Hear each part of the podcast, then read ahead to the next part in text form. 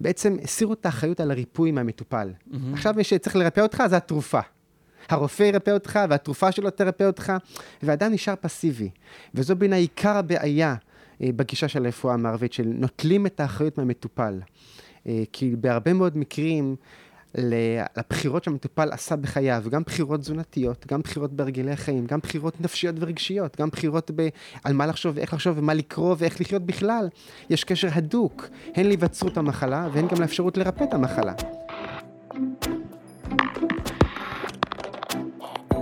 שלום מאזינים יקרים וברוכים הבאים לפרק נוסף בפודקאסט ריפוי עצמי והיום בפרק הזה באמת שזה פרק שאתם הולכים לצאת ממנו אנשים חדשים. אה, ראיינתי דוקטור גיל יוסף שחר שהבן אדם הזה הוא אנציקלופדיה מהלכת הוא חוקר את הדברים עד לפרטים של הפרטים הקטנים שלהם והוא גם מחובר מאוד לתפיסה הרחבה והגדולה והאמיתית לבאמת בריאות אמיתית. ובפרק הזה הנגשנו 21 בחירות אוטומטיות, שזה ממש, לצפות את הפרק הזה, זה, זה ממש מרגיש שזה, שהיישום של הדברים הוא כמעט אוטומטי, וזה מהחוויה שלי מה... אה, גם מהפרק הזה וגם אה, בכלל מההרצאות שנחשפתי והמאמרים שנחשפתי של דוקטור גיל יוסף שחר, אה, שבאמת מביא ידע טוב בגישה ובדרך כל כך נכונה ונעימה, עם מתיקות ומקצוענות ברמה הגבוהה ביותר. בפרק הזה אנחנו ממש דיברנו על איזה דברים נמצאים בשליטה שלנו, שאנחנו יכולים לשנות בחיים שלנו, אה, אפילו ברמה אוטומטית. לקראת ממש סוף הפרק, אה, דוקטור גיל יוסף שחר נתן לנו אה, כלי כל כך קל ופשוט ופרקטי להתחבר לשמחה באופן מיידי.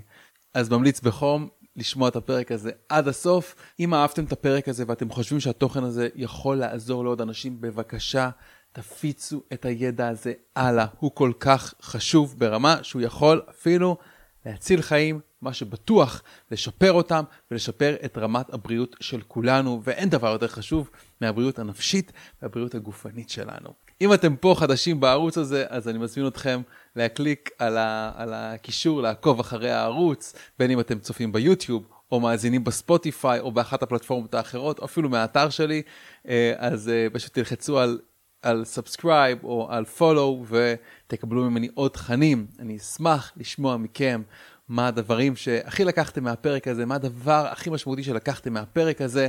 אה, תוכלו להעלות סטורי לאינסטגרם ולתייג אותי, או לשלוח לי אה, הודעה באחת מהמדיות. אני אשים פה גם קישור אה, מתחת, כמה קישורים מתחת לסרטון, אחרי שתאזינו תוכלו להיכנס לקישורים האלה ולבדוק איזה דברים מעניינים השארתי לכם שמה. אוהב אתכם המון, ויאללה, קדימה, נשמע, נמשיך אחרי הפתיח.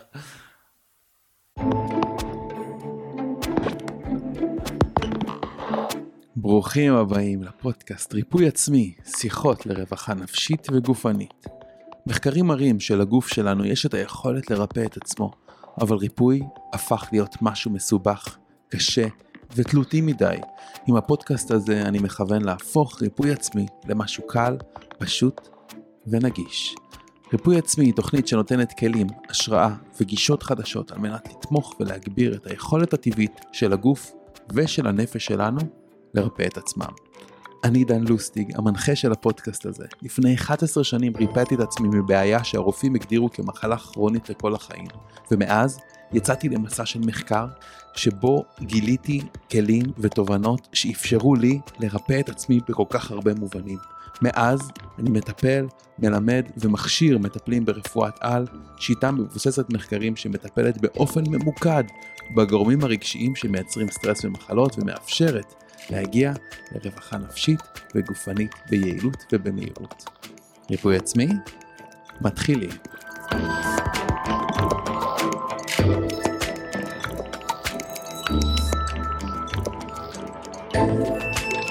שלום דוקטור גיל יוסף שחר. שלום, שלום.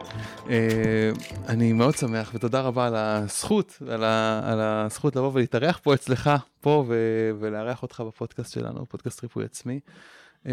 עונג אה, אב. גם עבורי. לפני כמה שבועות אה, הרצינו ביחד על אותה במה במוזיאון תל אביב. אה, ראיתי את ההרצאה שלך וזה היה כל כך... פשוט הדברים שהבאת מאוד אהבתי שהבאת דברים פשוטים שאנחנו יכולים ליישם בחיי היומיום שלנו כבר מעכשיו, ודרך אגב, חלק גדול מהם כבר יישמתי, אבל אפילו שמתי עוד יותר דגש עליהם, וחלק זה דברים ממש חדשים שהתחלתי ליישם מאז ההרצאה הזאת, וזה פשוט קרה מעצמו. זה כאילו, רק שמעתי אותך מספר את הסיפורים שלך והעברת את המסר בצורה כזאתי, שמתי שזה נכנס פנימה בצורה סיפורית כזאתי, זה באופן אוטומטי גרם לי, אה, גרם לי, הכניס לי שינויים חיוביים לחיים שלי. אה, יפה, שמח. עם השינה, עם התזונה, ואתמול כזה, לפני שכזה הלכתי לישון בשעה מוקדמת ולא נסחפתי ל, ל, לדברים אחרים, חשבתי עליך, ועוד כמה נקודות בשבועיים האחרונים חשבתי עליך עם, ה, עם הכמה הרגלים הקטנים האלה, שהם עושים שינוי כל כך כל כך גדול. אמת, אמת. לפעמים באמת, על ידי צעדים פשוטים וזמינים לכולם, אפשר לחולל מהפכה. מהפכה לא קורית על ידי אדם שקם בבוקר ומתחיל להפוך את העולם בהכרח. לפעמים שינויים קטנים, אבל שמתמידים בהם יוצרים שינוי עוצמתי ביותר. מהמם.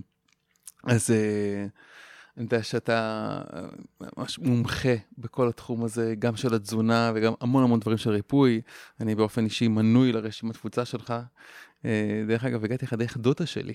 שכל הזמן שולחת כזה מאמרים על הלחם אה, כזה, או ההחמצה כזאת, או כזה, ועדיף אורז כזה ולא אורז כזה, ואתה באמת בן אדם שהוא חוקר במהות שלו. מאוד, כן, כן. אני כן. מאמין, אני הולך לאורו של הרמב"ם, שהרמב"ם היה ממש דמות החוקר, מה שנקרא. הוא למד המון מהרופאים היוונים אה, בדורו וגם אלה שקדמו אליו, מהרופאים המוסלמים, אבל רואים בכתבים שלו שהוא לא קיבל שום דבר כמובן מאליו.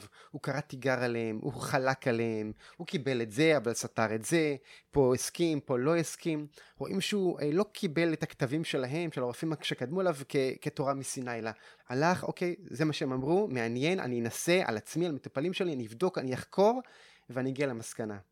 ואני הולך לאורו של הרמב"ם, שבאמת אה, להתעמק בכל דבר לעומק, להגיע לשורש של כל דבר, להבין איך זה עובד, למה זה עובד, ובעיקר לבדוק אם, אם, זה עובד. מהמם, כי אתה יודע, לפעמים היום אה, רוב האנשים, לא אנשים ששומעים את הפודקאסט הזה, אבל רוב האנשים שהולכים, אה, הולכים, אה, יש להם איזה בעיה, אז הולכים לרופא, והסטטיסטיקה אומרת ש-60% מהם יעשו את מה שהרופא אומר ותו לא. זאת אומרת, ויש לרופאים אתה בעצמך רופא, אבל יש אה, לרופאים כזה רשימה כזאת של אה, בעיה תרופה, בעיה תרופה, יש איזה 30 אלף סוגים של אבחנות רפואיות שונות, עם איזה, עם איזה של... נכון? 300 אלף תרופות שונות. לפחות, כן. 300 כן. אלף תרופות שונות, וכאילו כל, ה... כל השיח הוא, אוקיי, יש לך בעיה, בוא ניתן לך תרופה. ובעצם אנחנו מבינים היום שזה לאו דווקא מה ש... מה שבאמת יכול... נכון, אז תראה, פה חשוב לעשות איזו הבהרה אולי חשובה. אני לא נגד תרופות אבסולוטית כאידיאולוגיה. יש מקרים שצריך. כל מקרה mm-hmm. לגופו, אין פה חוק שמתאים לכולם. יש תרופות מצילות חיים, יש לומר את הדברים כמו שהם. אבל מה שמפריע לי בעיקר בכל הגישה של הרפואה המערבית, זה האוטומט הזה של מחלה תרופה, מחלה תרופה, אותה התאמה כמעט אה, חד-חד ערכית בין המחלה לתרופה. ומעבר לכך, מה שבעיקר מפריע בעצם שכאשר המטופל מקבל את התרופה, בעצם הסירו את האחריות על הריפוי מהמטופל. Mm-hmm. עכשיו מי שצריך לרפא אותך זה התרופה. הרופא ירפא אותך והתרופה שלו תרפא אותך, ואדם נשאר פסיבי. וזו בין העיקר הבעיה אה, בגישה של הרפואה המערבית, של נוטלים את האחריות מהמטופל. אה, כי בהרבה מאוד מקרים לבחירות שהמטופל עשה בחייו, גם בחירות תזונתיות, גם בחירות בהרגלי החיים, גם בחירות נפשיות ורגשיות, גם בחירות ב... על מה לחשוב ואיך לחשוב ומה לקרוא ואיך לחיות בכלל. יש קשר הדוק, הן להיווצרות המחלה והן גם לאפשרות לרפא את המחלה. והרפואה המערבית בעצם מתעלמת מכל הפרמטרים האלו. הנה המחלה, הנה התרופה, אתה כבר לא, זה כבר לא בידיים שלך, התרופה תרפא אותך. עכשיו שוב אני אומר ומסייג, יש מקרים שהתרופה נחוצה, הכרחית ומצילת חיים. תודה לאל שנגיד במקרה חירום כאלה, שאני, איזה מקרה של טראומה, או מקרה חירום משמעותי שקורה משהו לגוף שלי חס וחלילה, אני יכול להיכנס לטיפול נמרץ, והרופאים יודעים מה לעשות, כי הם לוקחים את האחריות על החיים שלי, נכון, תודה נכון. לאל שיש מערכת אמת, כזאת אמת, ברפואת חירום. אמת, הרפואה המערבית מצילת חיים על בסיס יומיומי, יש לה תפקיד מרכזי, חשוב. אה, אבל בכל מה שקשור למחלות כרוניות, לא מצבים של סכנת חיים מיידית, לרוב המענה שלה הוא חלקי מאוד. הוא חלקי, הוא סימפטומטי, הוא לא מגיע לשורש העניין, לשורש המחלה, הוא לא מעורר את כוחות הריפוי של הגוף. לגוף יש יכולות ריפוי למעלה מכל דמיון. הרמב"ם כותב שהגוף יכול לרפא כל מחלה, מהמם. רק צריך לאפשר לו. נכון. כן, אה, צריך לתת לו את התנאים. לתת את התנאים המתאימים, זה הכל. אל תפריע, הוא ירפא. תגיד, למה אתה, כשאתה אומר מחלות כרוניות, למה אתה מתכוון? מחלות כרוניות, מחלות לב, החל מהיצרות עורקים, טרשת עורקים, סכרת, לחץ דם, כולסטרול גבוה, דלקות פרקים, כל מחלות הספקטרום האוטואימוני, מחלות מעיים כרוניות, אם זה קרון, קוליטיס, מחלות עור, פסוריאזיס, מיגרנות, אנשים עם עייפות כרונית, פיברומיאלגיה, אה, הן אוטואימוניות. גאוט, כן, מחלות דלקתיות כרוניות, מחלות אוטואימוניות כרוניות, מחלות נוירודגנרטיביות לפעמים, שקשורות להידרדרות קוגניטיבית. אה, כמובן אגב, דיכאון זו מחלה לכל דבר ועניין, דיכאון כן. לצערנו הפך להיות מגיפה בחברה המערבית. כן. אה, דיכאון, חרדות, אה, מצבים לצערנו כרוניים, לא מצבים נקודתיים שחולפים. אז מה שאתה בעצם אומר, שזה מאוד בהלימה למה שאני אומר, זה שיש תנאים שמובילים לדבר הזה, ויש בחירות והחלטות בחיים שלנו שאנחנו מקבלים שמובילים לדבר הזה, ו... אז יש את הטיפול הסימפטומטי, שאפשר לטפל עם תרופות בסימפטומים, ומעבר לזה יש אה, עמוק, בפ... יש לכולנו אה, אה, את היכולת לרפא את עצמנו, אה, באמצעות לקבל החלטות טובות יותר ונכונות יותר בחיים שלנו. אמת, אני רוצה אפילו לדייק יותר קצת. זה לא שהמחלה קורית רק בגלל הבחירות שהאדם עשה. יש גם תנאים סביבתיים שאי אפשר להתעלם מהם. אנחנו חיים בעולם רווי רעלים. לא תמיד האדם, במרכאות, אשם במחלה שלו, מה שנקרא. כן. מילה אשמה היא לא מילה מתאימה, אבל לצורך העניין, נכון. לכן המרכאות פה.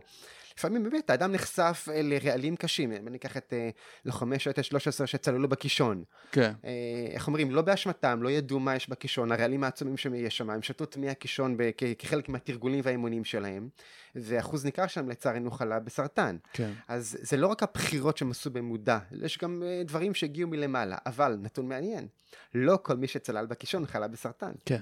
זאת אומרת, היה פה עוד גורם. אז יש את הגורם הסביבתי.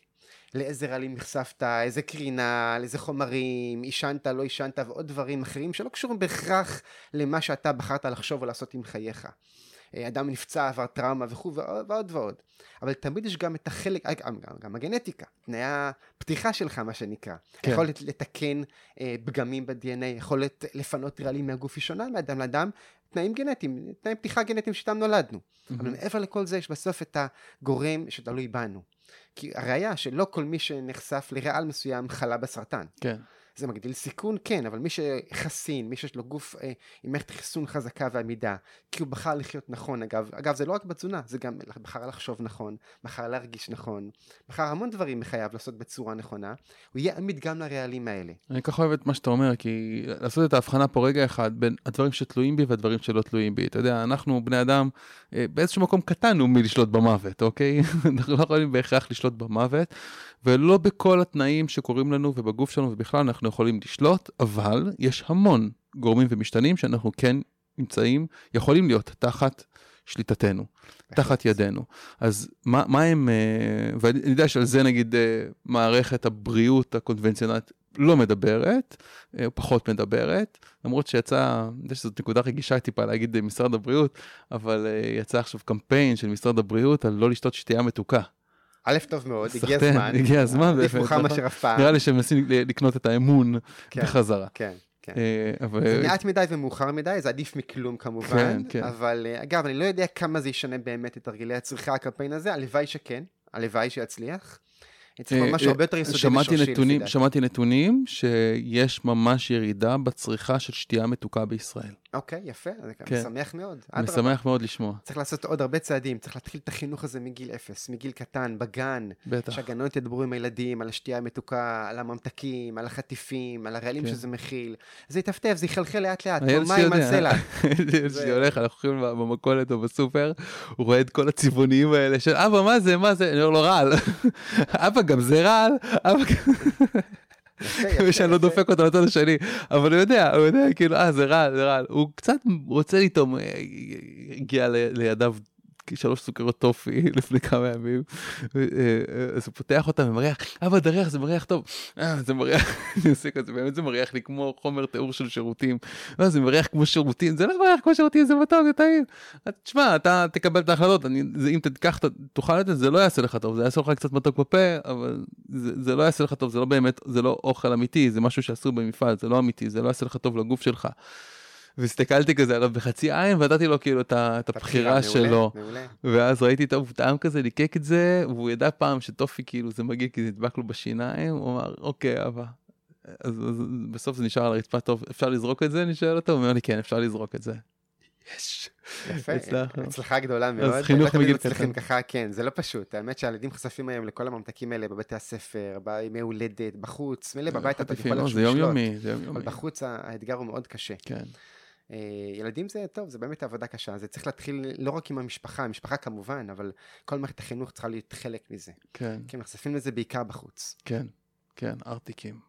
כן. השם כן, ישמור. אה, אוקיי, אז...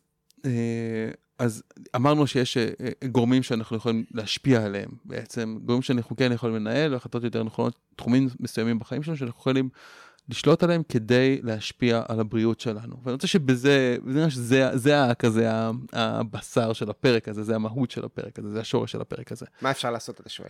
כן, על איזה דברים אנחנו יכולים להשפיע? מה נמצא כן, בשליטתנו כן. כדי להשפיע על הבריאות שלנו? האמת, המון, המון דברים, רשימה ארוכה מאוד. הדברים הכי בסיסיים, זה קודם כל, מה אני מכניס לגוף שלי? Mm-hmm. איזה אוכל, איזה שתייה, האם זה אוכל טבעי, אמיתי, שאני מיועד לאכול אותו, שנועדתי לאכול אותו, או שזה מזון אה, תעשייתי מעובד שיוצר באיזשהו מפעל, בהרכבים לא טבעיים, בריכוזים לא טבעיים, חומרים לא טבעיים, חומרים סינתטיים כפשוטו.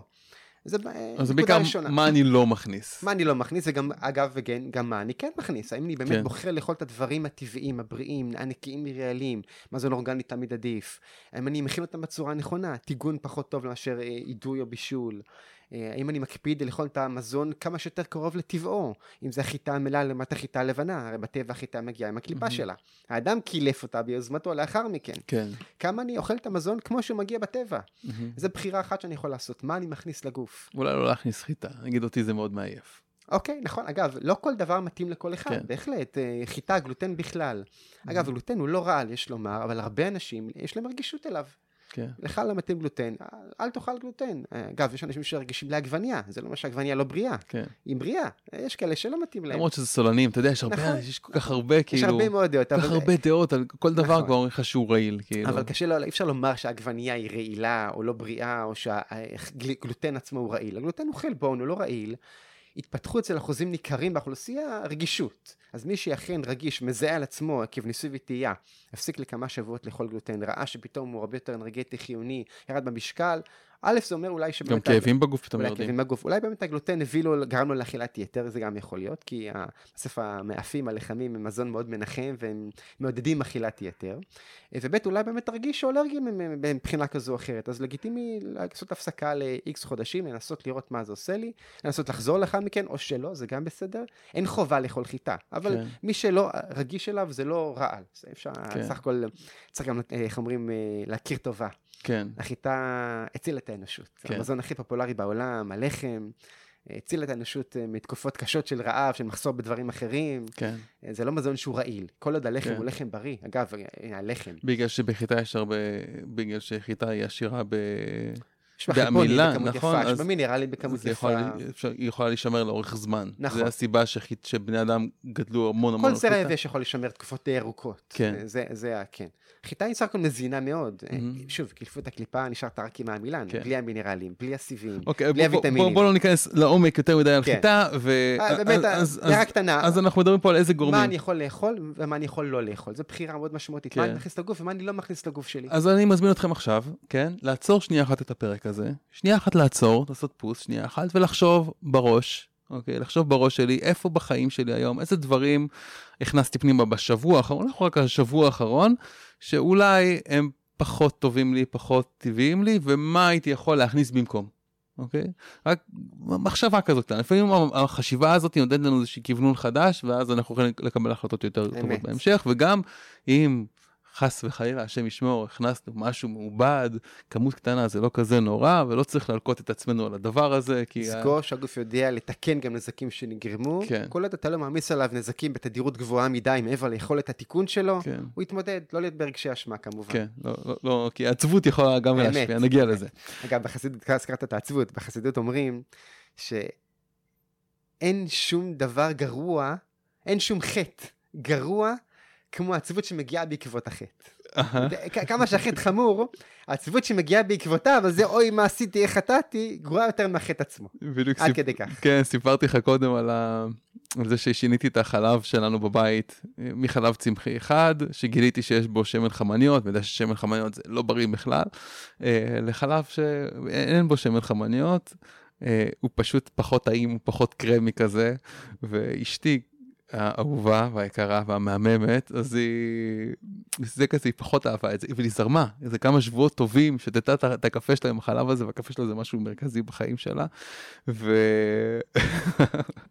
מה שאתמול היא כזה שברה את הכלים, אה, לא- literally, כן? לא כפשוטו כמשמעות, אבל היא כזה, טוב, נמאס לי, אני קונה ויטאריז, אני מכניסה את החלב עם הזה, ואתה תגיד לי זה, ואתה לא תגיד לי שזה לא בריא, ואני אשתה את זה בשמחה, והיום בבוקר היא התענגה על הקפה שלה, ואתה רואה את כן. העונג שהיא קיבלה מהקפה הזה. זה גם חשוב, העונג חשוב אה, בהחלט. כן. כל עוד הדברים במידה הנכונה, ואדם בוחר במודע איפה הוא מוותר קצת, או הוא יודע שהוא עושה איזושהי פשרה מסוימת כאן כדי להרוויח במקום אחר, והוא לא מוותר בכל דבר בחיים, בכל תחום, אה, איך אומרים, פורק כל עול בכל תחום. יאללה, אם כבר, אז בוא נאכל גם אה, רוגע לחים וקרואסונים ובוא כן. בוא נתענג ורק נתענג. כן. אלא הוא עושה ויתור מקומי, נקודתי, קטן במשהו נקודתי, אה, זה בסדר, זה, הגוף ישרוד את זה, גם דברים כאלה. כן, מתנקה מהר. זה, כן, כן. נכנס קצת, מתנקה מהר. נכון. אתה יודע, אם כבר הזכרנו את הנושא של מה אני מכניס לגוף, מה אני בוחר לא להכניס לגוף שלי, מתבקש לומר פה גם שזה רלוונטי גם למה אני בוחר להכניס לגוף שלי, לתוכי, לא רק בפן הגשמי של המזון או השתייה, אלא גם אני בוחר להכניס דרך העיניים והאוזניים שלי.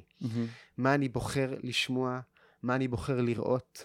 כאילו פעם אנחנו בוחרים אה, ורואים אה, ושומעים דברים שעושים לנו נזקים, שעושים לנו לא טוב. אם זה לשון הרע, רכילות, דברים רעים על אנשים אחרים, אם זה אה, דברים מפחידים, מאיימים, אה, שמעוררים חרדה, סרטי אולי, אקשן, חדשות, נכון, אה, נכון. מדיה שהיא... מראות שגרמו לנו אחרי זה למחשבות לא טובות, אה, כן. לא חסר דוגמאות.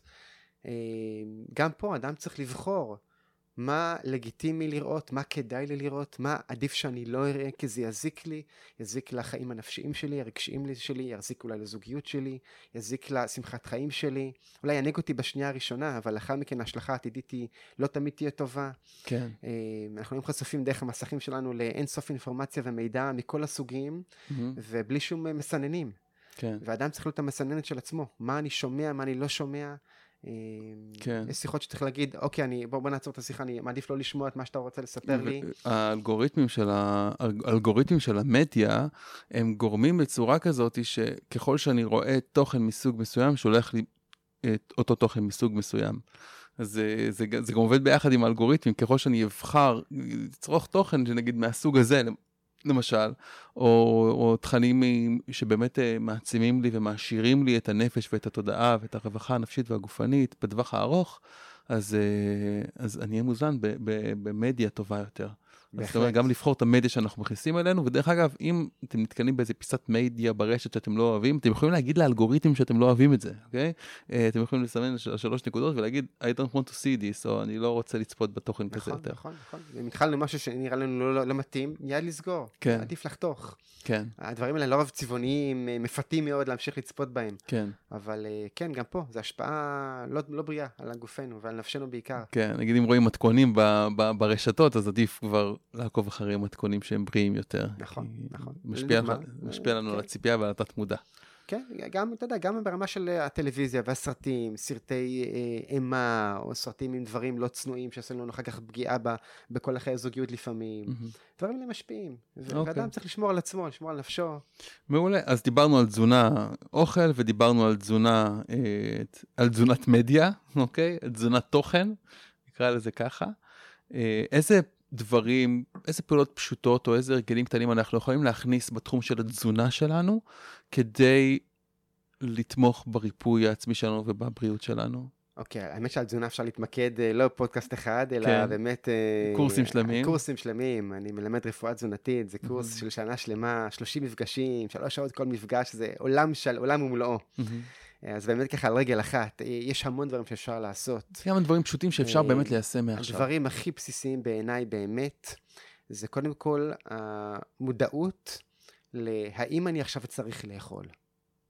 כי לפעמים אדם אוכל פשוט כי יש אוכל. הוא מגיע לאיזשהו מקום, בין אם זה הביתה, בין אם זה לאיזשהו משרד, מקום עבודה, אירוע, חברים, כנס, לא משנה איפה, ואוכלים כי פשוט יש אוכל, אוכלים כי יש אוכל. Mm-hmm. אז אדם צריך רגע לעצור ולשאול את עצמו, האם אני באמת צריך לאכול עכשיו? הגוף שלי רוצה עכשיו לאכול?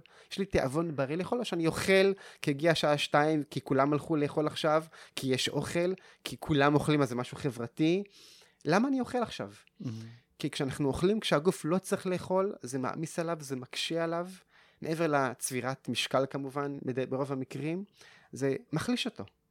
אז ההתבוננות הזאת לפני כל אכילה, האם באמת הגוף עכשיו משדר לי, תביא לי אוכל. כשהגוף רוצה לאכול, הוא יודע להגיד את זה בצורה מאוד ברורה ויפה, מבינים אותו היטב, מה שנקרא. לא צריך לדמיין שהוא רוצה לאכול. מרגישים את זה. וצריך לראות האם באמת אני עכשיו רוצה לאכול כי משעמם לי, כי היה לי יום קשה, כי אני רוצה פיצוי או תגמול על איזשהו משהו שקרה לי היום או אתמול או בכלל בחיים שלי. או שאני באמת צריך לאכול עכשיו. יש, שמעתי פעם איזה הרצאה שדיברו שם על ארבעה סוגים של רעב, או חמישה סוגים של רעב, אני זוכר ארבעה מהם. אז דיברו על רעב שהוא בכלל רעב רגשי, שהוא צורך רגשי בשעמום, או במשהו שצריך גיוון, או ב... אה, הוא בכלל רעב רגשי שרוצה להתמלא דרך אוכל, אכילה רגשית, אני יודע שיש לך גם הכשרה כזאת, נכון? הכשרה אתם מטפלים באכילה רגשית.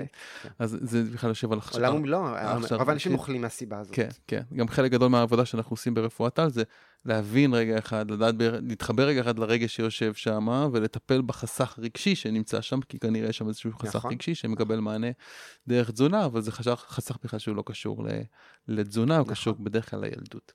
אה, או לאהבה שקשור לאוכל, קשר עם אוכל ואהבה, אבל יש את החסכים הרגשיים, יש את הרעב הרגשי. לפעמים הרעב הוא שאני בכלל צמא, ואני מתבלבל, אני מתבלבל בין צמא לבין רעב, לשתות מים יכול מאוד לעזור לי. לפעמים הרעב שלי הוא, אה, הוא בגלל שאני לא אוכל את הדברים הנכונים, ואז יש לי מחסור בניוטריאנטים, נכון, באבות מזון. בהחלט יכול להיות. אה, ולפעמים הרעב הוא שבאמת הגוף שלי צריך נכון, לאכול. נכון. הרמב"ם אגב חילק את זה בצורה מאוד אה, פשוטה כן. לשני סוגי רעב. או, יש רעב ויש את הרעב הצודק. יש רעב ויש רעב צודק. אז רעב שהוא בלי המילה צודק הוא רעב לא צודק. אוקיי. הרעב הצודק אומר הרמב"ם, לעולם לא יאכל אדם אלא כשהוא מרגיש רעב, אומר הרמב"ם רעב צודק. Mm. כשאתה באמת רעב, לחכות לתיאבון בריא. אגב, גם מבחינה פיזיולוגית, אפשר להעריך על זה פה שעות רבות, אני כן. אגע בנקודה. יש מעלה בלחכות לתחושת רעב אמיתית. כן. יש הורמון שנקרא גרלין, הורמון הרעב, הוא עולה כשאנחנו מרגישים רעב אמיתי באמת. יש להורמון, להורמון הזה המון יתרונות. החל משיפור יכולת קוגניטיבית, החל מפעילות נוגדת דלקת, החל משיפור מצב רוח. זאת אומרת, זה בריא להרגיש רעבים מדי פעם. מהמם. אה, יש אנשים שאתה יודע, מקדימים תרופה למכה. לא מחכים להיות רעבים, אומרים, אוקיי, אני רעב עוד שעתיים, שלוש, אני אוכל עכשיו, משהו." כדי לא להיות רעב בהמשך. לא, לא, תחכו, תחכו לרעב הזה, זה טוב. לא להרעיב את עצמך, לא להגיע למצב שאתה מורעב וכבר ממש על קוצים ו- וחסר סבלנות ורק חושב רק על אוכל. אבל לחכות לתיאבון הבריא הזה. הרעב הוא חבר. זה, הוא חבר, טוב להכיר אותו, לא צריך לפחד ממנו, לא צריך אה, להימנע ממנו. אה, אדרבה, הוא כן. אה, סמן חיובי לחיינו, ויש לו כאמור גם תועלות. אנחנו גם מרוכזים הרבה יותר כשאנחנו קצת רעבים ולא מלאים מפוצצים. אז זה באמת אולי הכלל הראשון החשוב ביותר, טיפה המודעות הזאת, ולפני כל ה... לפני המזלג הראשון, האם אני באמת עכשיו צריך לאכול, הגוף אומר לי, תביא לי אוכל, או שלא. מהמם. ואם לא, אז אוקיי, אז אני, אני, אני אדחה את זה בעוד איזה שעה. בוא נראה עוד שעה מה קורה. כן. אולי שעתיים, בוא נראה. למה עכשיו? מה הלחץ? האוכל לא יברח. אוקיי. הכלל השני החשוב, זה כאשר אני כבר אוכל, בחרתי לאכול כי הגעתי למסקנה, זה הרעב הצודק. פה אין חוכמות, אני רעב. אה, מזל טוב, הגיע הזמן לאכול. ועכשיו השאלה הגדולה שאיתה מתמודדת רוב האנושות זה מתי לעצור. וגם פה כותב הרמב"ם שלא ישבע האדם, אל תהיה שבע. והוא מסביר מה ההגדרה לשובע כשהקיבה שלך מלאה. אם אתה מרגיש שבע, כותב הרמב"ם, תדע לך שבהכרח הקיבה שלך כבר התמלאה עד מלוא נפחה ואפילו התרחבה מעבר לגודלה המקורי. והדבר אה, הזה גורם, על פי הרמב"ם, גם על פי המדע אגב, לפגיעה קשה ביכולת העיכול. כי כשהקיבה מתרחבת ומלאה כולה, היכולת לערבל את המזון עם אנזימי העיכול והחמצות בקיבה היא הרבה יותר נמוכה. היכולת לכווץ, לערבל את התכולה היא קשה, יש התנגדות לקיבוצים. הקיבה מלאה וקדושה בתכולה של מזון. קשה לערבל, לא יהיה מגע בין המזון לחמצות, המזון לא יתפרק בצורה אופטימלית mm-hmm. לחלקים היסודיים שלו כדי שיספגו בצורה טובה. התוצאה תהיה שאנחנו א', נעמיס על הגוף, אנחנו נעבוד הרבה יותר קשה, נתעייף הרבה יותר, אבל מעבר לעייפות, לא נספוג חומרים שהגוף אמור לספוג אותם, אותה ארוחה. לאכול את המזון הבריא זה נחמד מאוד, לא, זה לא מספיק. אם זה יצא בשירותים, לא עשינו כלום. יש משפט, אתה יודע, אנשים, אה, כולם מכירים אותו, אתה זה מה שאתה אוכל. Mm-hmm. אז זהו שזה לא נכון. אתה זה לא מה שאתה אוכל. אתה זה מה שאתה סופג ממה שאתה אוכל. Mm-hmm. אם לא ספגת, אז מה אם אכלת? יצא בשירותים, למי יועלת פה? כן. לדגים בים? אה, לפעמים זה עדיף. אה, אולי, אה, תלוי מה אכלת, נכון. כן. אבל העיקר באמת זה לספוג את הדברים החיוניים, ולכן פה גם איך אתה אוכל, כמה אתה אוכל, מאוד משמעותי מהנקודה הזאת, ולכן אדם צריך אה, לעצור בזמן. כשהוא לא מלא, לא מפוצץ. הרמב"ם כותב לשיר רבע מהקיבה ריקה. עכשיו, אנשים שואלים, איך אני יודע אם הקיבה שלי רבע ריקה, חמישית ריקה, שישית ריקה, אין לי איזה מד למילוי הקיבה, לאינדיקציה. אז כלל אצבע, אדם צריך לסיים את הארוחה בתחושה שהוא יכול בקלות, בלי מאמץ, לאכול עוד שליש ממה שהוא אכל עד אותו רגע. אם לאכול עוד שליש, יהיה כבר, אני אוכל, אני יכול לאכול עוד שליש, אבל זה כבר לא בקלות ובתאווה רבה, כנראה שעברת שלושת רבעי קיבה, הגיע הזמן לעצור כבר. אה, צריך להרגיש אחרי ארוחה, שאלו אותך, אתה, אתה רעב?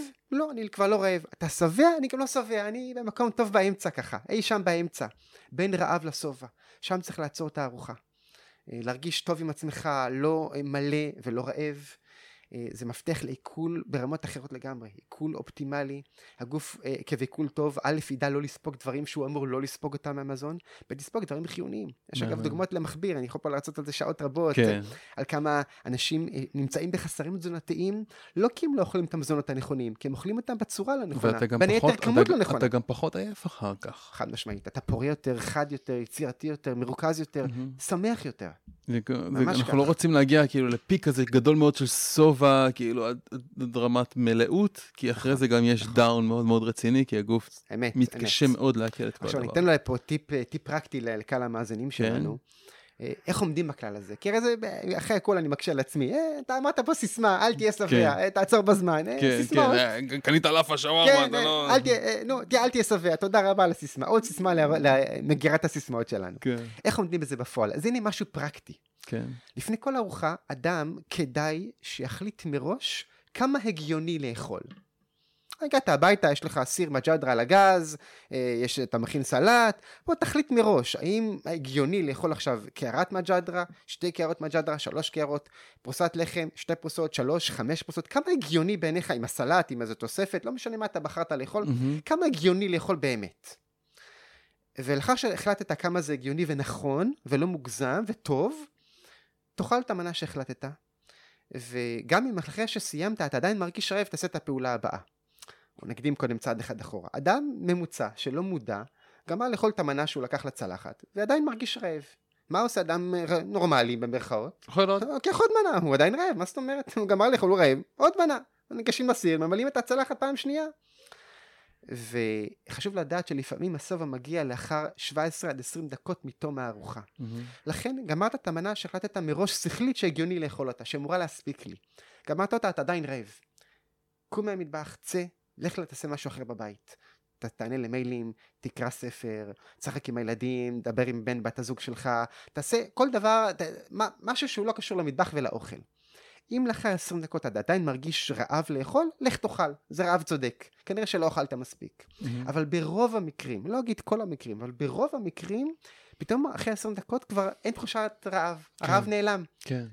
כי לוקח זמן עד שההורמונים שלה, שיוצרים את השובע, עד שהם קולטים שהגיע מספיק כן. סוכר, מגיע, משתחררים מהלבלב, מגיעים אל המוח, יוצרים תחושת שובע, לוקח זמן. Mm-hmm. ולכן אה, ההחלטה לאכול את המנה שהחלטתי שהיא הגיונית, לעצור ל-20 דקות, להסיח את הדעת במשהו אחר, שלא להיות חשוף לאוכל, ואז לחזור ולראות האם אני עדיין רעב או לא, טיפ פרקטי שמציל אנשים מאכילת יתר. מהמם. דרך אגב, זה משהו שאני התחלתי לעשות מאז ששמעתי את ההרצאה שלך, ו... זה פשוט שינה לי את, ה... שינה לי את, ה... את הגישה עם האוכל וזה הקל עליי בצורה מאוד משמעותית לדעת כמה אני אוכל. אז אה, תודה רבה על זה. בשמחה, שמחה, זה דברים פשוטים שזמינים לכולנו, רק, רק לזכור לעשות אותם. מהמם. זה... אה, תשמע, יש טיפים על תזונה, באמת, אה, למכביר, גם כל טיפ אני יכול, לה- אני פה נגיע פה בנקודה בכל טיפ, אני אפשר להרחיב עליו, על המנגנון הפיזיולוגי שלו, למה זה חשוב, מה באמת קורה כן, אתה יודע, אתה בן אדם שמאוד נכנס לעומק, אני- לפרטים, אני וחוקר להעמיק. את הדברים. אגב, לא סתם, אני חושב שכשאדם מבין, גם בלימודים, אני שם דגש על הבנה עד רמת המולקולה, מה שנקרא. עד היסודות של היסודות. מה באמת קורה אם עושים א', ב', ג', מה קורה אם לא עושים ד', ה', ו', להבין את רמת המולקולה. כן. כי כשאדם מבין לעומק, זה נותן לו מוטיבציה הרבה יותר גדולה לשמור על הכללים. רק כן. להגיד למישהו, אל תאכל חלב, לא בריא. אז הוא שמע. כשהוא מבין מה יש בחלב, איך נוצר חלב בימינו, מה הפרות אוכלות, מה הן מקבלות, מה קורה כן. לחלב כשהוא מגיע למפעל, כשהוא מבין מה קורה, מה זה עושה, מה ההשלכות, מה אומרים המחקרים, פתאום יש לו הרבה יותר כוחות לעמוד גם מול הפיתוי הרלוונטי. כן. ולכן אני שם דגש תמיד על באמת הבנה ומעמיקה של מנגנונים פיזיולוגיים, מנגנונים ביוכימיים, כי כשאדם מבין, הסיכוי שהוא יישם הרבה יותר גדול. בשביל זה אני ממליץ לקרוא את המאמרים באתר שלך. כי יש כל כך הרבה מאמרים, הרבה מידע שם, הרבה מידע. וכל כך הרבה בהחלט. מידע שנכנס לדקויות של הדברים, ובאמת אפשר להבין, וזה בחינם, וזה פתוח. מאות לכולם. מאמרים שם, זה בגוגל, המרכז לרפואת הרמב"ם, קופץ מיד בגוגל, כן. מאות מאמרים עם המון ידע, ולא סתם ידע, עם הסבר על כל כלל שאני אומר שם, כל המלצה מגובה במנגנון הפיזיולוגי שתומך בה ובמחקרים שתומכים בה. אדם יכול להבין, מהמם. לא רק לדעת מה לעשות. אז התחלנו, הכותרת של השיחה הזאת זה כל הנושאים האלה, ש- על איזה דברים נמצאים בשליטה שלנו. אז דיברנו על תזונה, ואמרנו בתזונה על מה אני, קודם כל מה אני לא מכניס, אחר כך מה אני כן בוחר להכניס. אה, דיברנו על, אה, על, אה, על, על מהו הרעב הצודק, ועל על אה, מינון, ועל אה, איך לאכול מתי, ש, אה, מתי שאנחנו באמת צריכים לאכול, ושזה בסדר להרגיש רעב. ולדעת לא מתי בסדר, לעצור. אפילו כדאי להרגיש רעב. אפילו- כן, שכדאי להרגיש רעב, ואפילו אה, לפני שאנחנו ניגשים לאכול, להחליט מה, כמה, כמה, כמה אנחנו נכון, אוכלים, כמה, כמה הגיוני לאכול. מראש מה- איך תראה הארוחה שלי. סיימתי לאכול, אחרי 20 דקות אני מחליט אם אני נכון. אוכל- אוכל או. אדם לוקח לעצמו פרוסה, ואחרי זה עוד פרוסה, ועוד פרוסה, כן. והוא לא החליט מראש כמה הולך לאכול, הוא אוכל עד שכל עוד יש מקום, כל עוד אה, אפשר לאכול. לפ- לפני שאנחנו עוברים לנושא הבא שנ- שנמצא בשליטתנו, יש עוד לך עוד טיפ אחד או... טיפ אחד התזונה? נוסף, יש עשרות רבות, אני צריך לבחור פה, אתה יודע, זה כמו לשאול את מי אתה אוהב יותר, אה, טאבו או איטימה, הרבה טיפים. חשובים. אני רוצה לכוון אותך לטיפ ספציפי. כן, יש טיפ. אחד שאני רוצה שתביא. לפה, אה, שזה ה- לסיים לאכול בערב. או, שעת עיתוי האכילה, כן, כן. הרמב"ם מדבר הרבה, שמה שרלוונטי לבריאותנו זה לא רק אה, מתי אתה אוכל, אה, סליחה, לא רק כמה אתה אוכל ולא רק מה אתה אוכל, אלא גם מתי אתה אוכל. יש זמנים של הגוף מאוד טוב לאכול, שהוא רוצה שנאכל, יש זמנים של הגוף מאוד לא טוב שנאכל, ועדיף בזמנים האלה לא לאכול. אה, אחד הזמנים האלו הוא השעות שקרובות לשעת השינה. מכיוון ששעת השינה היא שעה מאוד יקרה. שינה היא זמן יקר מכל יקר. קורים בו תהליכים אה, בלתי רגילים של ריפוי ושיקום. אה, החל מתהליכים, אה, אגב, נפשיים של עיבוד זיכרונות, עיבוד מידע, וכלה בתהליכים של אה, תיקון רקמות בגוף שלנו, סילוק רעלים, אה, חידוש רקמות. אה, ניקוי תאי סרטן. חיסול תאי סרטן שקורה כל היום, אבל בעיקר קורה יותר בלילה. התאים שאחראים על זה פועלים יותר בלילה בזמן שינה מאשר ביום. אז הזמן השינה הוא זמן יקר, ואנחנו לא רוצים בזמן השינה בעצם להפיל על הגוף שלנו עוד משימות שיסיחו את דעתו מהמשימה העיקרית. אה, למשל, למה הדבר דומה, כן? אם עכשיו לצבא יש לו כרגע, האויב העיקרי שלו זה, זה חזית הצפון לצורך הדוגמה. אם עכשיו תפתח, תפתח עוד חזית מהדרום, מהמזרח, מכל מיני כיוונים, צריך להסיט כוחות, לחלק כוחות בין כל החזיתות, זה יקשה לצבא להילחם. תן לצבא כרגע את החזית העיקרית, אל תפריע לו עם חזיתות אחרות פחות רלוונטיות, תן לו להתמקד במטרה העיקרית שלו. כי מערכת העיכול זאת מערכת שצורכת המון אנרגיה ומשאבים מהגוף. לא רק. שצורכת המון אנרגיה, ואם אה, בעצם נאכל לפני השינה, אז אה, זה עוד בעצם, עוד חזית שפתחנו, עוד משימה כבדת משקל שתדרוש המון אנרגיה. לא רק שתדרוש הרבה אנרגיה, איך אומרים, אוקיי, הגוף יחלק לצורך העניין, יש לו הרבה, הוא יחלק. לא, לא. מעבר לזה שהיא צורכת הרבה אנרגיה, היא מקבלת את העדיפות העליונה על פני כל שאר המשימות. רגע, אבל תגיד, אה, חיסול תאי סרטן נראה לי יותר חשוב מאשר כרגע ההתעסקות עם האוכל. עם כל חשוב, הכבוד, אבל לא דחוף. סרטן מסכן את חיינו, בדיוק. חשוב אבל לא דחוף. כי אם האוכל לא יעבור עיכול אופטימלי, האוכל ירקב במערכת העיכול, במעי שלנו, וריקבון זה היווצרות רעלים בכמות מאוד רבה שיספקו על מחזור הדם, ואת זה הגוף חייב למנוע בכל מחיר. מהמם. אז אם מגיעה ארוחה לפני השינה, הגוף ייתן את כל העדיפות, יש, ישקיע את כל, ה, יעביר את כל הכוחות, כל החיילים, ח, סדיר, מילואים, להתעסק עם אה, עיכול הסעודה. רגע, הוא גילה, יקריב את מערכת החיסון כרגע, אפ- כי יש סעודה שהגיעה. אפילו לא נשטוש קטן לפני השינה, זה תפוח. או, אני, תמיד שואלים באמת, אה, אומרים לי, תשמע, אני, אוקיי, ארוחה זה מכביד על הגוף, אני מבין אותך, אני לא אוכל, פותח שולחן פה לפני, ב-11 בלילה. כן, אני, אני ברמה אישית מפסיק לאכול בעד שש, לפעמים בשבע אם הגזמתי, אני, הגוף שלי כבר רגיל לזה, אני לא, מדהים, לא, לא מדהים. יכול בכלל לחשוב על מדהים, להכניס מדהים, אוכל. מדהים, אה, ממך יראו וכן יעשו. כן, אבל זה כלל לפני, מדהים לא, לבריאות. לפני איזה שבוע הייתי ב... הלכתי ל... עם הבן שלי לאיזה בית של חבר, זה היה בערב. אמא שלו, הנה, תראי, תראי, נשאר לי מהחג, וההיה לי כזה עוגה כזאת כזאת קטנה, פאי לימון כזה קטן, עם כזה קצפת למעלה, בדרך כלל לא אוכל דברים כאלה, עם איזה ביס כזה, היא מביאה לי כזה, קח בבקשה. ואז אני שומע אותך מספר את הסיפור שאתה הולך לספר עכשיו, ואני חושב לעצמי, הכיסאות של המסעדה כבר הפוכים. אמרתי לה, וואי, תקשיבי, אני אשמח אם תשימי לי את זה בצלחת לדרך, אני אביא את זה מחר לאשתי. כן, כן, האמת שאנחנו מתמודדים עם ניסיונות כל הזמן. כן. ידע הוא כוח, לעבוד בניסיונות האלו. כן. אה, חד משמעית. אז רגע, גם לא דבר קטן? נחזור, כן, נחזור לדבר הקטן. אז קודם כל, אה, אני אומר את האמת. אין ספק שדבר קטן יעשה פחות נזק מארוחה גדולה לפני השינה. כן. אבל האמת, עכשיו מגיע לאמת לאמיתה. זה האמת, אבל יש אמת לאמיתה. האמת לאמיתה, שגם דבר קטן, גם מי שאומר לי, תשמע, אני לא פותח שולחן פה ב-11 בלילה, אני, אתה יודע, אולי איזה לוקח איזה תפוח קטן, איזה תמר עם אה, אגוז מלך, איזה מעדן אולי, אה, אוכל איזה פרי, משהו קטן, כוס תה עם שתי עוגיות קטנות, לא משהו משמעותי. האם זה באמת בעיה? התשובה היא, זה בעיה. ובאמת כדי להסביר למה זה בעיה, כי זה באמת לא מטלה כבדת משקל, אכלתי שתי עוגיות קטנות. אז זה סיפור שמעביר את המסר בצורה מאוד מאוד טובה. אה, תדמיינו אה, מסעדה שפתוחה כל יום מ-9 בבוקר עד 11 בלילה.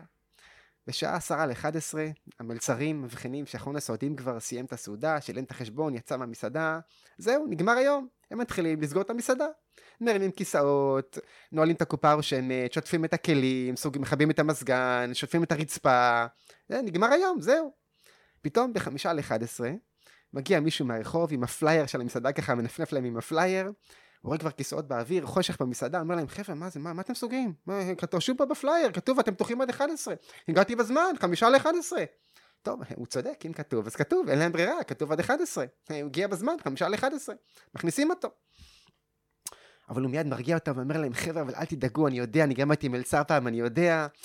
לא באתי פה כל החבר'ה, זה, אני גם לא רוצה עכשיו לפתוח שולחן פה, מנה ראשונה, מנות עיקריות, תוספות, קילוחים. אני פשוט מאוד צמא.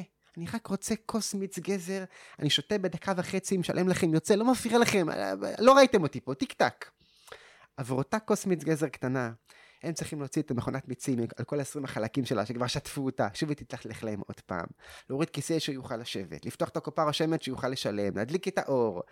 בקיצור, אותה כוס מיץ גזר קטנה, מסעדה חוזרת לפעול כמעט כאילו זה אמצע היום. והנמשל הוא ברור, הגוף שלנו עושה סדרת פעולות כהכנה לקראת השינה. יש הורמונים שרמתם עולה לקראת השינה כמו מלטונין, יש הורמונים שרמתם יורדת לקראת השינה כמו קורטיזול. אכלת רק את העוגייה הקטנה, עבור אותה עוגייה קטנה, פתאום צריך להפריש גסטרין מהקיבה, חומצה הידרוכלורית, אינסולין מהלבלב, המילז מבלוטות הרוק, עוד המילז מסוג אחר מהלבלב, פרוטאזות מכאן, מיץ מרה מכאן, מה, הכל חוזר עבור שתי עוגיות קטנות. הגוף חוזר לפעול כמעט כאילו זה אמצע היום, שיבשנו את כל ההכנה לקראת השינה. אז מצד האמת לאמיתה, בשעות שלפני השינה, והרמב"ם כותב, רצוי לפחות שלוש שעות, מה טוב ארבע שעות, אבל גם שלוש זה בסדר גמור, זה יפה, איך אומרים, המהדרין ארבע שעות לפני השינה, לא לאכול גם לא גרגר של מזון, ממש שום דבר. מים אגב אין בעיה, מי שצמא שישתה, חליטות צמחים בלי סוכר כמובן, אין בעיה, כן, את הסוכר לא רואים, זה נראה מים, אבל סוכר זה אוכל, אז חליטות תה, צמחים או מים, אין שום בעיה. מעבר לזה, באידיאל, עדיף לא להכניס שום דבר, ובאמת אני אומר פה למי שמקשיב לנו כרגע, שהקפדה רק על הכלל הזה לבדו, זה פשוט מהפכה לחיים. מהפכה. משקל שמתאזן, חיוניות, אנרגיה, השינה משתפרת. הצירויות, מי שסובל, מתחלפות, משתפרות, כי המעיים יש להם יכולת להתרפא ולהתחדש בזמן השינה הזאת. הם לא עסוקים בעיכול הסעודה, יש להם זמן לחדש את הרירית, להתרפא. צרבות נעלמות לאנשים. השפעות בלתי רגילות, מערכת החיסון מתחזקת. וזה כל כך קטן, ובטח אתה יודע, יכול להיות שבהתחלה אם יש לי הרגל כזה לאכול כל ערב, אז הגוף מצפה למנת הסוכר שלו אולי בערב, או מנת נכון, ההתחלה הכי קשה. הארוחה שלו, אבל אם תוך שבוע, לגוף גם לוקח המון זמן, כאילו מעט זמן להתרגל, זאת אומרת, תוך שבוע אני, אני מייצר את הרגל הזה רק, רק שלוש שעות לפני השינה, אני הולך לישון ב-11, אז, אה, אז עד אה, שמונה אני נכון, כאילו מכניס נכון. את הדבר האחרון, שבע, שמונה, מכניס את הדבר האחרון, ואחרי זה אני יודע שאני פשוט לא, לא אוכל. כלום. לא אוכל כלום, יכול להיות שבערב הראשון זה יהיה קצת מבאס, כי הגוף כאילו ידרוש את החיידקי נכון, המעיים, נכון. ידרשו את המנה שלהם שהם רגילים לקבל במחזוריות, והם לא יקבלו אותה. יום שני זה יהיה טיפה טיפה יותר, טיפה קשה, טיפה פחות אבל, יום שלישי טיפה קשה, אמת, כבר אמת. לא צריך קשה. צריך לעבור את הימים הראשונים הקשים יחסית, אה, לפעמים מי שרגיל לאכול בצורה כזאת. ואחר כך יש לך הרגל חדש. אה, הרגל חדש. ויש לך הרגל חדש, נכון. והרגל כזה קטן, זה כל כך פשוט, זה כל כך קטן, נכון. יכול להשפיע בצורה כל כך משמעותית ממש, על הגוף שלנו ועל הבריאות שלנו. אגב, פה אני רוצה כן לומר ולסייג, אה, לא נגרם נזק אם אדם אכל אתמול מאוחר בלילה. הגוף גם יפצה למחרת. הבעיה מתחילה ממי שזה הרגל חייו, מי כן. שכל כן. יום, או ליתר דיוק כל לילה, נוהג לאכול בלילה. כן. אז גם אדם שמקפיד על זה, וגם אני מקפיד על זה, סעודת שבת שלפעמים קורית בהם שעות יותר מאוחרות, או אירועים משפחתיים שאתה רוצה להיות חלק מזה וגם לאכול, כל את זה אירוע נקודתי, פעם ב... בסדר. זה בסדר. כן. מותר לשחרר, מותר ליהנות, לא צריך להיות פנאטים, אבל לזכור לאן לחזור. כן. שרוב ימות השבוע... זה הבסיס. חמישה ימים לפחות, בוא נאמר ככה, זה רוב הרוב המכיר של השבוע, להקפיד על הכלל הזה. יום יומיים סטית, היה אירוע משפחתי, חגיגי, זה בסדר, הגוף יתמודד. מעולה. יופי, אז דיברנו על, על, על איזה דברים נמצאים בשליטתנו שיכולים להשפיע על הבריאות שלנו ועל הריפוי שלנו, אז דיברנו על תחום התזונה. בהחלט. אגב, אני רוצה לתת עוד איזו נקודה באמת מוטיבציה, דיברנו על מוטיבציה שכלית. כן. הכלל הזה, מעבר לסיפור הנחמד על מסעדה, סיפור כן. אמיתי לכל דבר ועניין. אה, באמת, אנשים אה, חוששים ובצדק מהמחלה הלא פשוטה, מחלת הסרטן לצערנו, שהיא באמת מגיפה בחברה המערבית. ובאמת פה אני רוצה לעורר את הנקודה. אנשים צריכים אה, לדעת שכל גידול, לא עלינו ולא על אף אחד בעולם, מתחיל תמיד, ללא יוצא מן הכלל, מיטה אחד בלבד ששרה, שיצא מהמשמעת והתחיל להתחלק בלי בקרה. ויש לגוף מנגנונים שיודעים לזהות את זה בזמן. הגוף יודע שזה עלול לקרות מדי פעם, הוא לא מופתע שזה קורה. Mm-hmm. ויש לו מראש מנגנון לתקן את הבאג הזה, לטפל בבעיה הזאת עוד כן. שהיא קטנה. אלה תאים שנקראים תאי NK, Natural Killers, תאים של מערכת החיסון, הסיירת של מערכת החיסון. הם מסיירים בכל הגוף, מזהים תאי גוף מקוריים שלנו, שעברו התמרה להיות תא סרטני, ומחסלים אותו עוד שהוא תא אחד, תא אחד, חמישה תאים, עשרה תאים, לא גידול שכבר אין עליו שליטה. ואותם תאי natural killers פעילים כל הזמן, אבל פעילים יותר, ביתר פעילות דווקא בזמן השינה. אם אדם אוכל לפני השינה, הגוף ישקיע את רוב משאבי האנרגיה לעיכול הסעודה. אחרת המזון יירקב, ואת זה הגוף לא מוכן לקבל בשום אופן. אז באותו לילה שאכלת מאוחר בלילה, באותו לילה התאי natural killers יעבדו בצורה תת-אופטימלית, לא בצורה האופטימלית שלהם. עלולים לפספס ככה תאי סרטן. אז אם זה קרה פעם בלילה אחד, למחרת יהיה פיצוי, הכל יהיה בסדר. אבל אם זה קורה כמעט כל לילה, פה מתחילה הבעיה. Mm-hmm. ואז הסיכון לפספס את הסרטן הולך וגדל, וככה בין היתר נוצר גידול. קריסת מערכות ההגנה. זה לא רק החשיפה לרעל שגרמה לזה, זה גם היה טריגר אחר, מוטציה ב-DNA, רעלן כלשהו, אולי דפוס חשיבה שעורר את זה, ובסוף היה גם מנגנון הגנה שקרס בסוף. הוא לא פעם קורה כי אדם בחר בהרגלי חיים שמקשים על מערכת החיסון שלו לעבוד. יש לכם מערכת חיסון חזקה, מדהימה, פשוט תנו לה לעבוד. מהמם, מהמם. בעיקר בלילה. מהמם. בזמן השינה. מהמם. זה לא לאכול אחרי שהופכים את הכיסאות של המסעדה כן, בבטן כן, שלנו. כן. מעולה. אז מעבר לתחום של התזונה, על איזה עוד תחומים ווא, אנחנו טוב, יכולים לקבל אז שליטה? קודם כל הרמב"ם כותב שגם אדם שיאכל חסה וגזר אורגניים כל היום, המזון הכי טבעי, הכי בריא, רק בריא, ינביט הכל, רק מחמצת, הכל, המהדרין מן המהדרין בריאותית, כותב הרמב"ם, אבל לא יתעמל, יכלה לבסוף. אלה מילותיו. Uh, התנועה היא משהו קריטי לחיינו, אנחנו נועדנו לנו, אנחנו בנויים לנו, אנחנו זקוקים לתנועה הזאת. והיום בחברה המערבית אנחנו לא נעים מספיק, לא זזים מספיק. בעבר, לא לפני הרבה שנים, היינו סוחבים בולי עץ הביתה שלנו חם בחורף, שקי חיטה, שקי אורז, דלאי מים, לא היה מכוניות, היינו ניידים כל הזמן, הרבה יותר פעילים, עומדים על הרגליים רוב שעות הימה, לא היה משרדים עם נורות פלורסנט. זה נועד הגוף שלנו, היינו או רועי צאן, או חקלאים, או היינו בחוץ. או ציידים לקטים. נכון, היינו עובדים עבודת כפיים, עבודה שקשורה לתנועת הגוף. היום זה, רובנו לא עוסקים במלאכות הללו. ואנחנו רובנו כל היום יושבים במשרד מול המחשב ומול הלקוח, ו... ואין תנועה. אין תנועה. בעבודה, מהאוטו הביתה, גמרנו, נגמר, לא זזים מספיק. ואז אה, כל כך הרבה נשים סובלות היום מאוסטאופורוזיס, בעיקר נשים, אבל זה לא רק נשים, אוסטאופורוזיס נכון. שזה היחלשות של העצמות.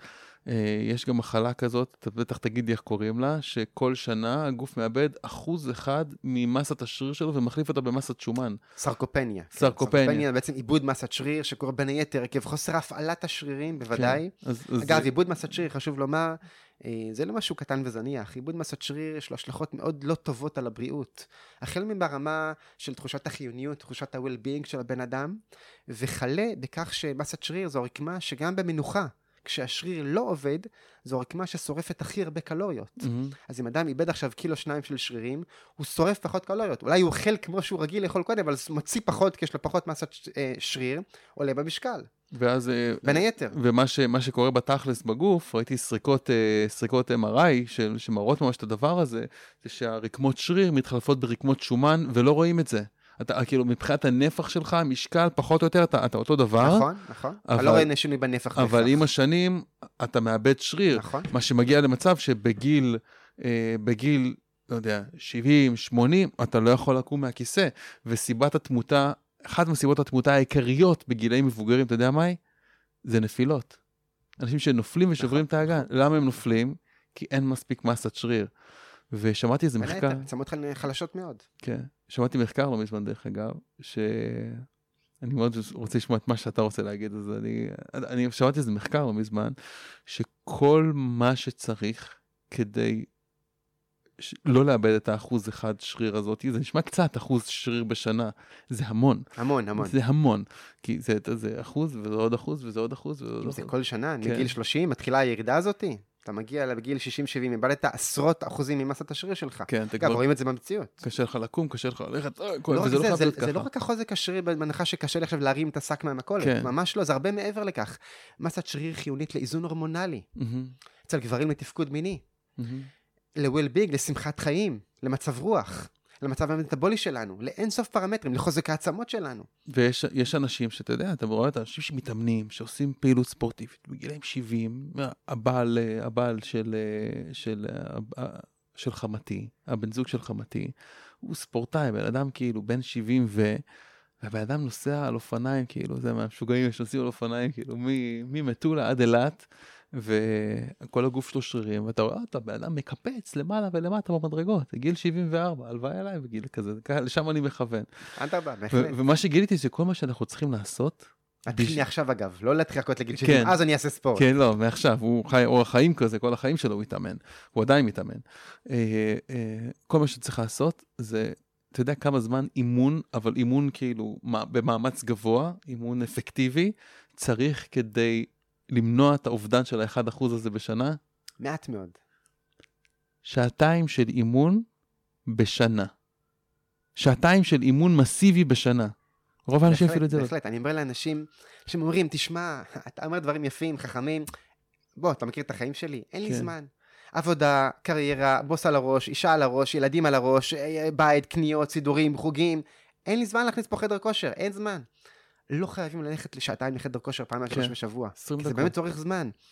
אפילו ברמה של כמה דקות כל יום, מהמם. שכיבות צמיחה, מתח, תרגילים, יש אין סוף תרגילים שעושים בבית עם אה, משקולות חופשיות, עם רצועות גומי של אה, רצועות התנגדות, אין סוף תרגילים עם, עם משקל הגוף שלנו אפילו, שעושים אותם בכמה דקות כל עם כמה שרירים אחרים כל יום, בכמה דקות ימנע את העיבוד מסת שריר הזאת. יש לי, אני למדתי תוכנית כזאת שממש חקרו, כאילו, ועל על, על, על איזה פעולות, איזה אה, אה, תרגילי ספורט אפשר לעשות, שישיג לך את המקסימום תוצאות במינימום זמן, כדי שאתה תגיע לגיל 70-80 ואתה תוכל להיות, כאילו, לקום מהכיסא ולתפקד.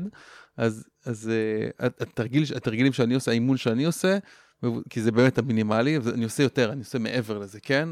אה, אני יודע שגם אתה עושה משהו אחר, אני אשמח לשמוע גם מה אתה עושה. אה, זה, אני מתאמן פעמיים בשבוע, לרבע שעה, וכל אימון כזה שישה תרגילים, ובכל תרגיל כזה אני עושה 12 מחזורים של תרגיל אחד ספציפי. יש את זה בערוץ אינסטגרם שלי, ממש העליתי אה, סרטון, סרטון עם התרגילים האלה ועם הפירוט שלהם שאפשר למצוא אותם, ומי שכזה נכנס לתוך הדברים וחוקר, אה, שזה פשוט תרגיל אחד שעובד לך על המון קבוצות שרירי ליבה, ואז אתה לא צריך לעשות יותר מדי, זה פעמיים. נכון, לא צריך הרבה זמן, העיקר זה ההתמדה פה, התמדה כן. והקביעות הקבועה בדברים הללו. כן, כן. בהחלט, לא כן. צריך הרבה זמן. כן. וגם חשוב לומר, באמת, ה- באימון גופני, אם זה אימון אירובי, העצימות מאוד חשובה. כן. לא רק משך האימון. אנשים אומרים לי, אני, אני עושה שעה הליכה כל יום. נחמד, טוב, תמשיכו, לרוב זה לא מספיק. לא כי השעה לא הספיקה, כי העצימות לא הייתה מספיק גבוהה. זאת אומרת, צריך להביא את השרירים למצב שבו אתה כאילו, הם קורסים. כמעט קורסים, ממש כך. גם את הלב ריאה, אגב, באימון אירובי, אתה עושה הליכה, לך הליכה, כאילו אתה בתחרות, כאילו אתה... תשלב ריצות תוך כדי אולי, תעלה במדרגות בשיא המהירות, תן לגוף להתנשף. אגב, הרמב"ם מגדיר מה זאת התעמלות על פי הרמב"ם, להגיע להתנשפות משמעותית מאומצת. כן. לא התנשפת משמעותית, עשית תנועה, אבל לא ממש התעמלות. כן. ולכן להגיע למאמץ משמעותי מאוד חשוב. כי זה זה מה ש... הטריגר לגוף לתקן את עצמו ולהשתפר. ול- ולחזק ולהתחזק. כן, כן. אז תנועה זה דבר מאוד חשוב. זה בעצם שולח סיגנל לגוף שאוקיי, אני צריך להיות חזק יותר. כי יש פה משהו שאני מתמודד איתו, יש פה סטרס שאני מתמודד איתו. אמת. אז אני צריך להיות חזק יותר כדי לעמוד באיום הזה. וזה לא משנה אם האיום הזה זה אריה שרודף אחריי ואני צריך לטפס, להצליח לטפס על עץ כדי לשרוד, או נכון. זה האיום הזה שעכשיו אני אה, הולך ועושה אימון או ריצה מאומצת והבאתי את הגוף שלי לקצה, הוא מבין, אני צריך להיות יותר חזק לפעם אמת, הבאה. אמת. ואני רוצה לדבר עכשיו על נקודה מאוד חשובה גם כן, נקודה שלישית. אמרנו תזונה, תנועה. רגע, רגע, עוד משהו, עוד לב- משהו? שקשור. לתנועה, כן, כן. כי אני מכיר הרבה אנשים שכאילו ריצות ארוכות ונסיעות ארוכות, אני פחות מאמין בזה. אני קראתי לא מעט מחקרים על ריצות ארוכות, שזה שווק ב- בשנות ה-60 על ידי נייקי כזה הספורט האולטימטיבי, וזה לא נכון, כי יש לא מעט מחקרים שמראים שריצות ארוכות, כאילו של עשרות קילומטרים, יכולים לפגוע בגוף אם לא עושים את זה נכון, אה, ודרך שיכולה מאוד לקצר את הזמן בפעילות אירובית כדי להגיע לקצה גבול היכולת, וזה איך שאני מתאמן בפעילות אירובית, נגיד אני יוצא לריצה, ואני רץ ריצת אינטרוולים קוראים לזה, אני רץ, אני סופר אה, 20, אני, בגלל שאני לא רץ עם שעון, אני לא אוהב שיש עליי דברים, אז אני, אני סופר אה, 20 נשימות אה, ריצה ספרינט, 10 נשימות מנוחה. ואז אחרי זה שוב 20 נשימות, ריצת ספרינט הכי מהר שלי, 10 נשימות הליכה איטית. הגוף זה מביא אותו ל... ל, ל מדהים, דפקים לקיצונים, דפקים ואז תוך משמעותיים. שמונה דקות, אני עושה שמונה מחזורים כאלה, תוך ארבע דקות הפ- הגעתי לאותה רמת מאמץ שהייתי יכול להגיע אם הייתי רץ שעתיים. ממש כך, ממש כך, בהחלט. אני מאוד בעד אימון אינטרוולים אגב. אגב, שים לב אה, שבטבע, כל החיות בעצם עושות במרכאות אימוני אינטרוולים. נכון. החיות לא רצות עכשיו עשרה קילומטר סתם ככה. כן, חיות, גם אגב, גם הטורפים וגם הנטרפים. כן. כל היום ריצה. אוכלים בסוואנה את הדשא, נכון. הג'ירפות, הנמרים ישנים רוב היום. כשמגיע העת לאכול, צ'אק. הספרינט של 100% מהיכולת. כן. הט- הטורף רץ 100% מהיכולת שלו, הנטרף רץ 100% מהיכולת שלו. כן. ספרינטים. ובין לבין, די מנוחה. ויכול להיות שיש אנשים שיש להם כבר מוגבלות פיזית כזאת או אחרת, וקשה לרוץ וקשה לעשות פעולות כזאת, למצוא, היכולת. למצוא את מה שאפשר. מה שאפשר, לפי מה היכולת שאפשר, שלך, כמובן. כל אחד בהתאם לעצמו. אין פה ו- תחרות לעומת מישהו אחר. אני רוצה להכניס פה עוד טיפ, כדי שאפשר כבר עכשיו ליישם משהו כזה, כי להכניס הרגל חדש זה, זה נושא שחקרו אותו הרבה, לא תמיד זה קל, כי אני משנה פה את אורח החיים שלי. אם אני רואה את הדבר הזה כלנסות להכניס הרגל חדש לחיים שלי, זה כמו לנסות לעשות איזה השתלת איבר, והגוף יכול לדחות את הדבר הזה. אני יכול לדחות את ההרגל החדש הזה, כי זה לא משהו שהוא ב- בריטואל הטבעי שלי. נכון. אני רוצה לתת, לתת כמה טיפים לאיך להטמיע הרגל חדש מעולה. כדי לייצר יותר, אה, כדי להכניס כן, הרגל של כושר, אם הוא לא קיים בצורה כזאת בחיים שלנו, אם הוא קיים אבל לא, הוא לא מספיק. אז קודם כל, אנחנו רוצים לחבר אותו להרגל קיים. זאת אומרת, אם יש לי הרגל בבוקר, שאני קם בבוקר, פותח את העיניים, אני ישר קופץ למים, כאילו, זה המים הקרים, זה כאילו, זה, ה, בריאות. זה התשוקה שלי על הבוקר, זה כאילו, בשביל זה אני הרבה פעמים קם מהמיטה. איפה יש לך מים כ- זמינים? יש לי? בריכה בחצר. איזה כיף. עכשיו בקיץ היא חמה, עכשיו היא מתחילה להתקרר שזה ממש תענוג, אני מחכה שהיא תהיה קרה, נראה שנה הבאה אני כבר מביא מקרר, אה, מקפיא, אבל, אה, אבל אני יודע שכאילו אם אני קופץ למים אחר כך אני עושה מקלחת, אני מתלבש, אני לא אעשה אימון. ואז בשבילי, אני, אני אומר כאילו, אוקיי, אני, אני אהפוך את ה... אני אקפוץ למים אחרי שאני אעשה אימון. ואז אני עושה אימון, ודרך אגב, אני גם לא אומר שהקפיצה למים היא הפרס שלי על האימון, כי אז אני לא אקשר אנרגיה טובה לאימון. אני רוצה להפוך את האימון עצמו להנאה. ומה שאני עושה בזמן האימון, אני מספר לעצמי סיפור שאני מת על זה. שאני אוהב את זה, שהגוף שלי אוהב את זה, שאני מרגיש חי, שאני מרגיש שאני חזק, ואני בונה את ה... אני בונה, אני מספר לעצמי את הסיפור הזה שזה חזק ושזה כיף, אני מפיק עונג מעצם המאמץ. מעולה. אם אני מפיק עונג מעצם המאמץ, מה שקורה זה רמות הדופמין שלי בגוף נבנות, אני, וזה לא מגיע כאילו לפיק שאני אני טוחן, טוחן, טוחן, סובל, סובל, סובל, ואז יש פיק שכאילו אחרי האימון הצלחתי, ניצחתי. זה לא, זה ייצר שחיקה וזה לא יגרום לי, וזה גם יגרום לדאון אחר כך. אבל אם אני בונ... אם אני תוך כדי הפעילות, אני מספר לעצמי שזה, שזה אז, שתי, אז שתי, שתי טיפים יש פה. אחד, לש... לח... להחזיר, לחבר את ההרגל החדש שאני רוצה להטמיע עם הרגל קיים בחיים שלי. יש את הספר Power of Habits, זה אחד מהדברים ש... אחד מה... מהעקרונות שהוא מלמד שם. להכניס את זה, אם יש לי הרגל לשתות קפה בבוקר, אז אני יכול לשתות את הקפה בבוקר ומיד אחרי הקפה לצאת לאיזה ריצה, לאיזה ריצה קלה, או לעשות איזוש... איזושהי פעילות ספורטיבית כזאת או אחרת, אוקיי? וכל הזמן לעשות איזה משהו קטן כזה כדי לשמר את הדבר הזה. אה, אה, והדבר שני, לספר לעצמי סיפור שאני פשוט נהנה מהדבר הזה. אני נהנה מכל צעד מעולה, בסבל מעולה. הזה. כן, כן, מה שאנחנו מספרים לעצמנו משפיע עלינו, עלינו מאוד, יוצר את המציאות. מעולה. חד משמעית. אז, אז איזה... טיפים חשובים מאוד. כן, מעולה. מעולה. אז uh, קבל החלטה אחת עכשיו, כן, למה כן, אני נכנס כן, מחר כן. בבוקר. בהחלט, כן. בהחלט. אגב, אני חסיד גדול של להשתמש במה שקיים סביבך. כן. מאוד נוח, מאוד זמין, גם קל להתמיד. כן. אתה יודע, גם אדם אוהב לשחות, אבל לרוב לאנשים אין בריכה בהכרח בחצר האחורית שלהם. כן. לנסוע לבריכה, זה לנסוע, זה בגד ים, אחרי זה מקלחת, זה טקס של שעה וחצי, לא, לא פעם, כן. הטקס הזה של לשחות בבריכה. כן. עכשיו, אדם אוהב את זה, נהנה, עושה את זה פעם, פעמיים, שלוש, מתמיד חודש, חודשיים, אה, קשה, כי זה שוחק. כן. זה זמן, זה טקס ארוך. אז מי שמסוגל להתמיד בזה, מעולה, אדרבה, ספורט מדהים. אה, אני חסיד גדול של מדרגות. כן. זה כי מדרגות זמינות לרוב האנשים בסך הכל, אגב, ומי שבאמת זכה לגור בבניין רב קומות זה באמת זכות. אה, כי זה ספורט בעיניי האולטימטיבי. עלייה במדרגות, אתה עולה 8, 10, 12, 15 קומות, כמה שיש לך בבניין, זה באינטרוולים. עולה כן. עד למעלה, נח דקה שתיים, יורד במעלית, עולה עוד מחזור אחד, כמה שלושה, ארבעה אינטרוולים כאלה, תענוג. אני אה, עולה כל יום בין 27 ל-30 קומות, אה, כל, לא כל יום, יום כן, יום לא. אני עושה את זה אגב לא כל יום, עושה אימון אינטרוולים של שלושה, ארבעה אינטרוולים כאלה. כן. ויום מנוחה בין אינטרוול, בין אימון לאימון. הגוף גם צריך קצת טיפה לנוח מה, מהאימון הדי משמעותי, כי אני עולה בשיא המהירות, מגיע למעלה בלי חמצן, בלי מתנשף, נח דקה שתיים, יורד למטה, אינטרוול שני, אינטרוול שלישי. אגב, פשוט. ירידה במעלית, כדי לשמור על הברכיים, כן. ועלייה במדרגות היא ספורט, ספורט מדהים. פלג גוף תחתון. מפעילה פעילות אירובית, שוקיים, ירכיים, גם מסת שריר פלג גוף תחתון וגם אירובי. כן. לב ריאה. אז אה, פלג גוף תחתון זה השרירים שיותר חשוב לחזק דרך אגב, אנשים חושבים, חושבים על כושר, חושבים כאילו משקולות, להרים את הידיים, זה מעולה, חשוב מאוד חשוב, לחזק. בהחלט. אבל הפלג גוף תחתון הרבה יותר חשוב. נכון, אמת, אמת, בהחלט, לחוזק העצמות שלנו, משמעותי. כן, צוואר הירך, המקום לצערנו שבו נשים אה, בעיקר אה, שוברות את זה צוואר הירך, כן. אזור מאוד רגיש, וכדי לחזק אותו, זה רק פעילות שתגרום לעומס על השלד, ובעלייה במדרגות כן. אתה בכל צעד דוחק את כל משקל הגוף שלך עם רגל אחת. כן. אז כל משקל הגוף בעצם מועמס על רגל אחת, ויש עומס על הרגל מכף הרגל עד הגב, כולל הצוואר הירך, והוא מתחזק מזה, מהעומס שמופעל עליו. אני גם אגיד שבנוסף לגישתי, גישת רפואת העל, אז אנחנו מדברים גם על היחלשות של עצמות ושרירים, וכ... כקונפליקטים שקשורים לנושא של הערכה עצמית. אז אם אני עושה את העבודה ברמת הכושר והיומיום, ויש עדיין בעיות, או בכלל, כדאי גם לטפל בגורמים הרגשיים, אבל רגע, תמיד, אולי תמיד. נגיד על זה עוד מעט. מעולה, אז דיברנו על כושר ועל תנועה, ודיברנו על תזונה, איזה עוד דברים יכולים להיות? עוד דברים, אז באמת יש הרבה פרמטרים נוספים, אני אבחר נושא אחד שתמיד אה, לא, לא כולם מודעים לחשיבות הגדולה שלו, וזה דווקא משהו שהיפנים הפכו אותו ממש לתורה רפואית. Mm-hmm. שהייה בטבע.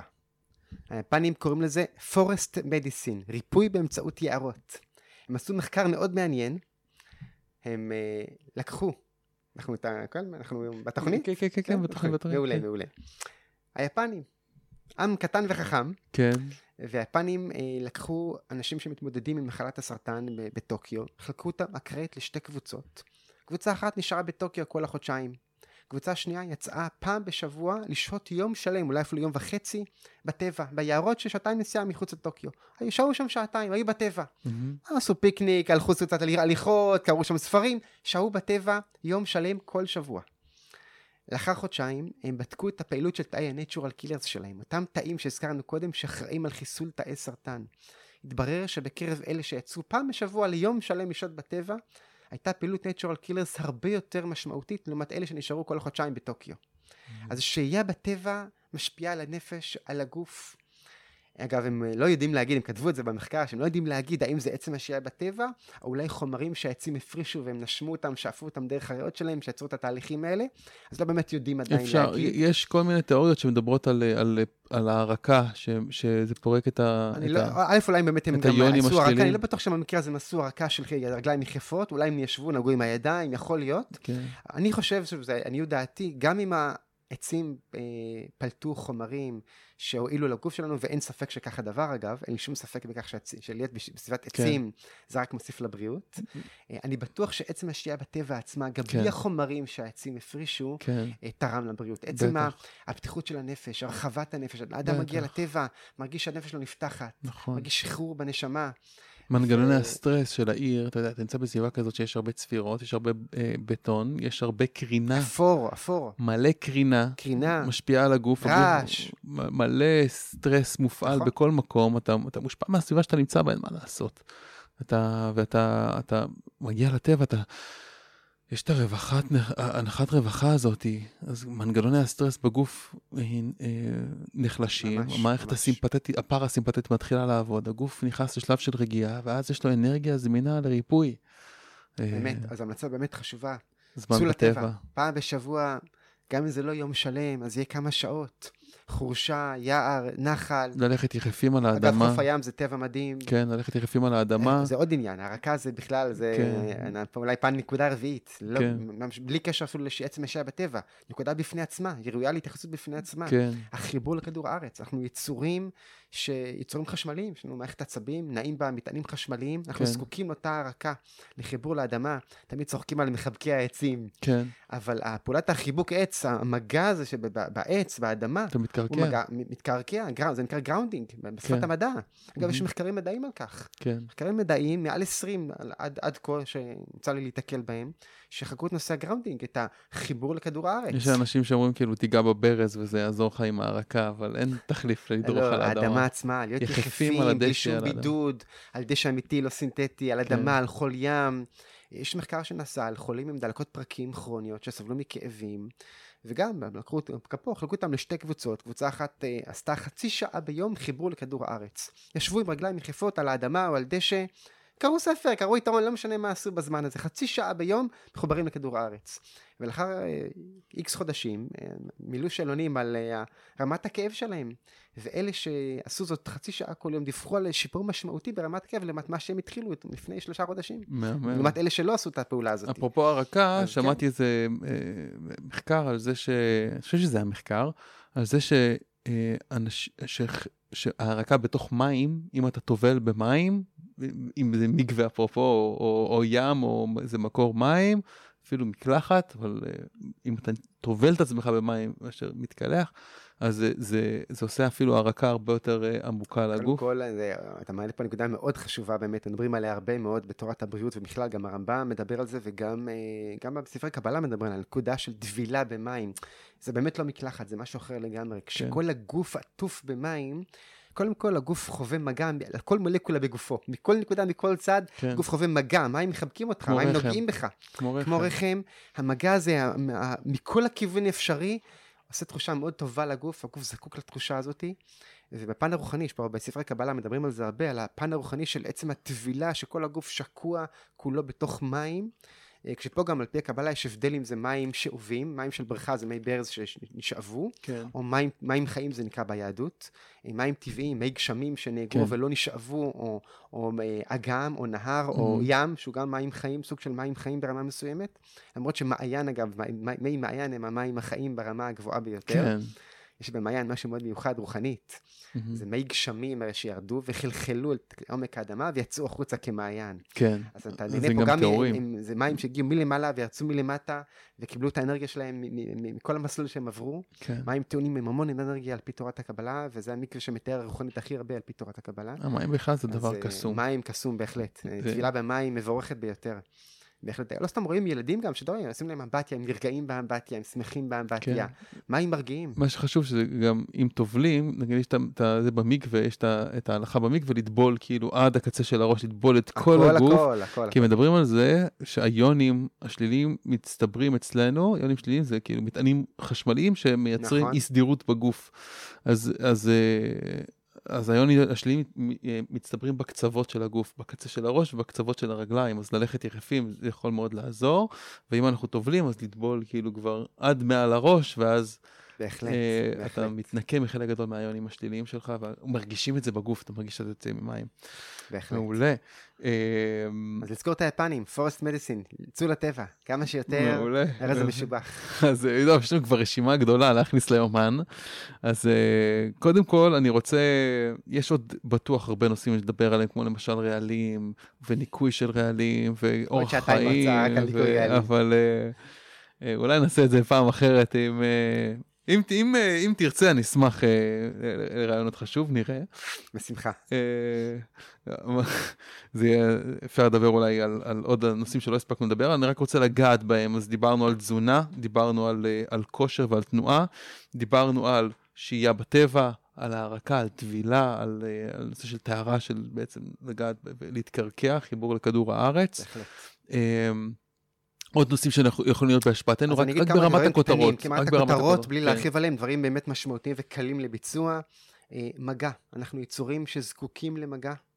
מגע עושה לנו טוב, עושה לנו נעים, אנחנו אוהבים מגע, נהנים ממגע, מגע מרגיע. יש מחקרים מדעיים שלמים על האפקט של אה, עיסוי בכלל, מגע בפרט, כל מגע כולל חיבוק, על אה, מערכת העצבים שלנו, זה יוצר מה שנקרא shift, שינוי לכיוון מצב פרסימפטי שמעודד כוחות ריפוי בגוף. מרגיע ומפריש אוקסיטוצין. או, מפריש, מפריש אוקסיטוצין, חיבוק, יש מחקרים על חיבוק שמפריש אוקסיטוצין, כן. הורמון שיוצר רגיעה והרפייה ומעודד ריפוי, מוריד רמות קורטיזול.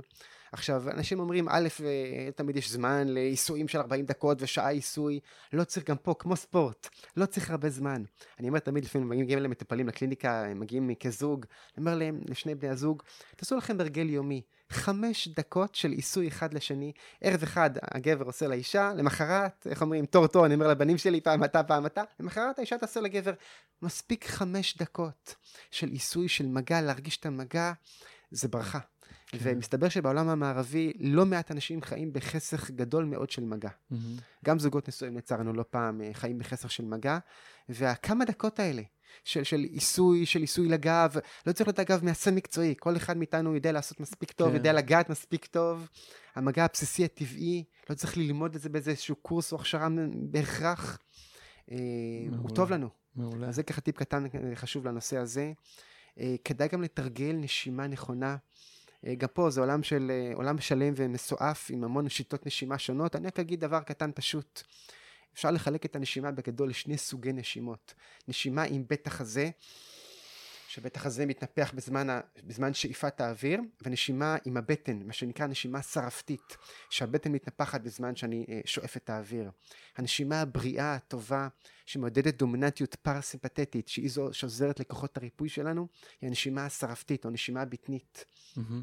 אז כדאי פעם ביום לפחות, אה, כמה דקות, שלוש דקות, חמש דקות, מי שיכול שמונה דקות, לשים יד על הבטן ופשוט לוודא שאתה נושם, מכניס נשימות שמגיעות עד הבטן, נשימות סרעפתיות, נשימות עמוקות ואיטיות, גם על זה יש מחקרים, גם זה יצר דומיננטיות פרסימפטית שכאמור מעודדת כוחות ריפוי, זה גם... אה, מספיק כמה דקות, לא צריך שעתיים. שנשימה עמוקה, יש את הדוקטור הזה שחקר, אה, האוסטאופט, שחקר את ה- את ה-CSF, את הזרימה של ה-CSF בגוף שלנו. CSF זה זה הנוזל, זה הבין- לתוך גולגולתי. אז זה תוך גולגולתי, כן. אבל הוא גם זורם מסביב לעצבים שלנו.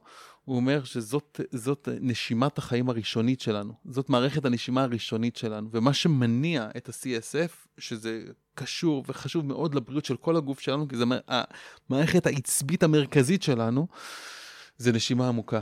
ושאלו אותו בגיל 80, איך אתה עדיין מתפקד, איך אתה מטפל בכל כך הרבה אנשים, איך אתה חי ואתה בריא? הוא אמר, דוקטור, אה, דוקטור אה, וייל, אה, שפיתח את הרפואה האינטגרטיבית, אז כתב את זה בספר שלו.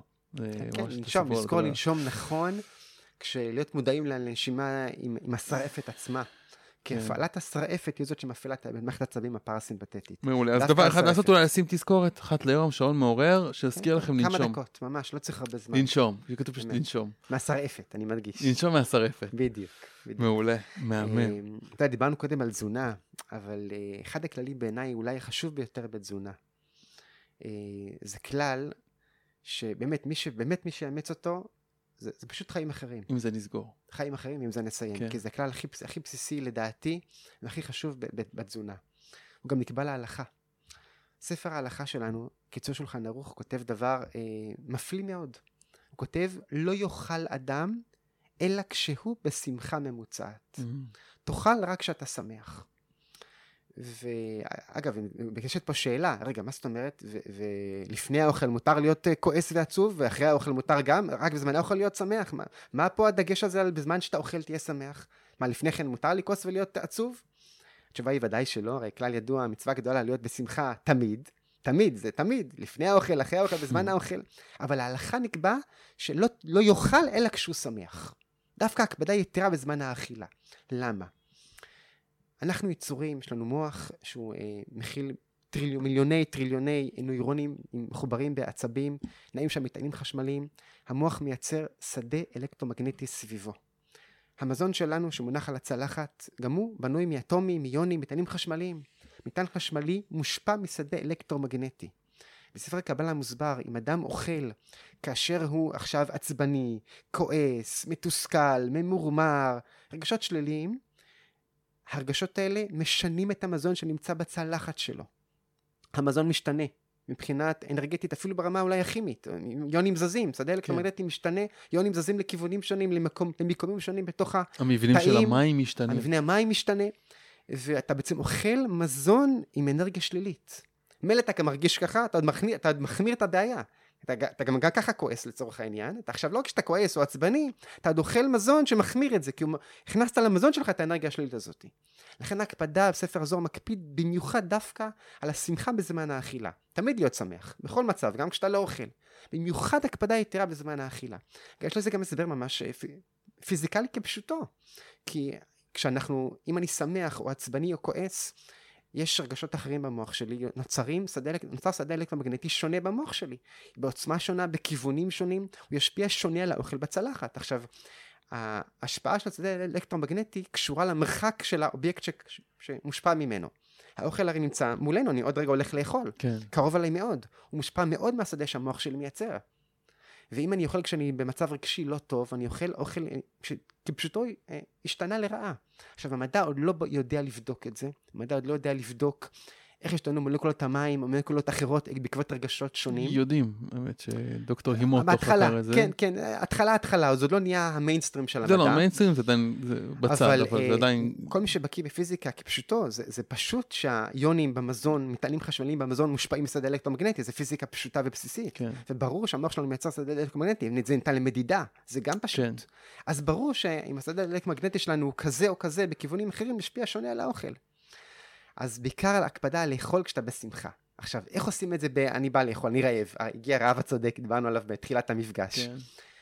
ואני עכשיו, קרא לי הבוס בעבודה, ואשתי אמרה לי משהו, ולא יודע מה, וחתכו אותי בכביש, ואיחרתי, ורימו אותי, לא משנה.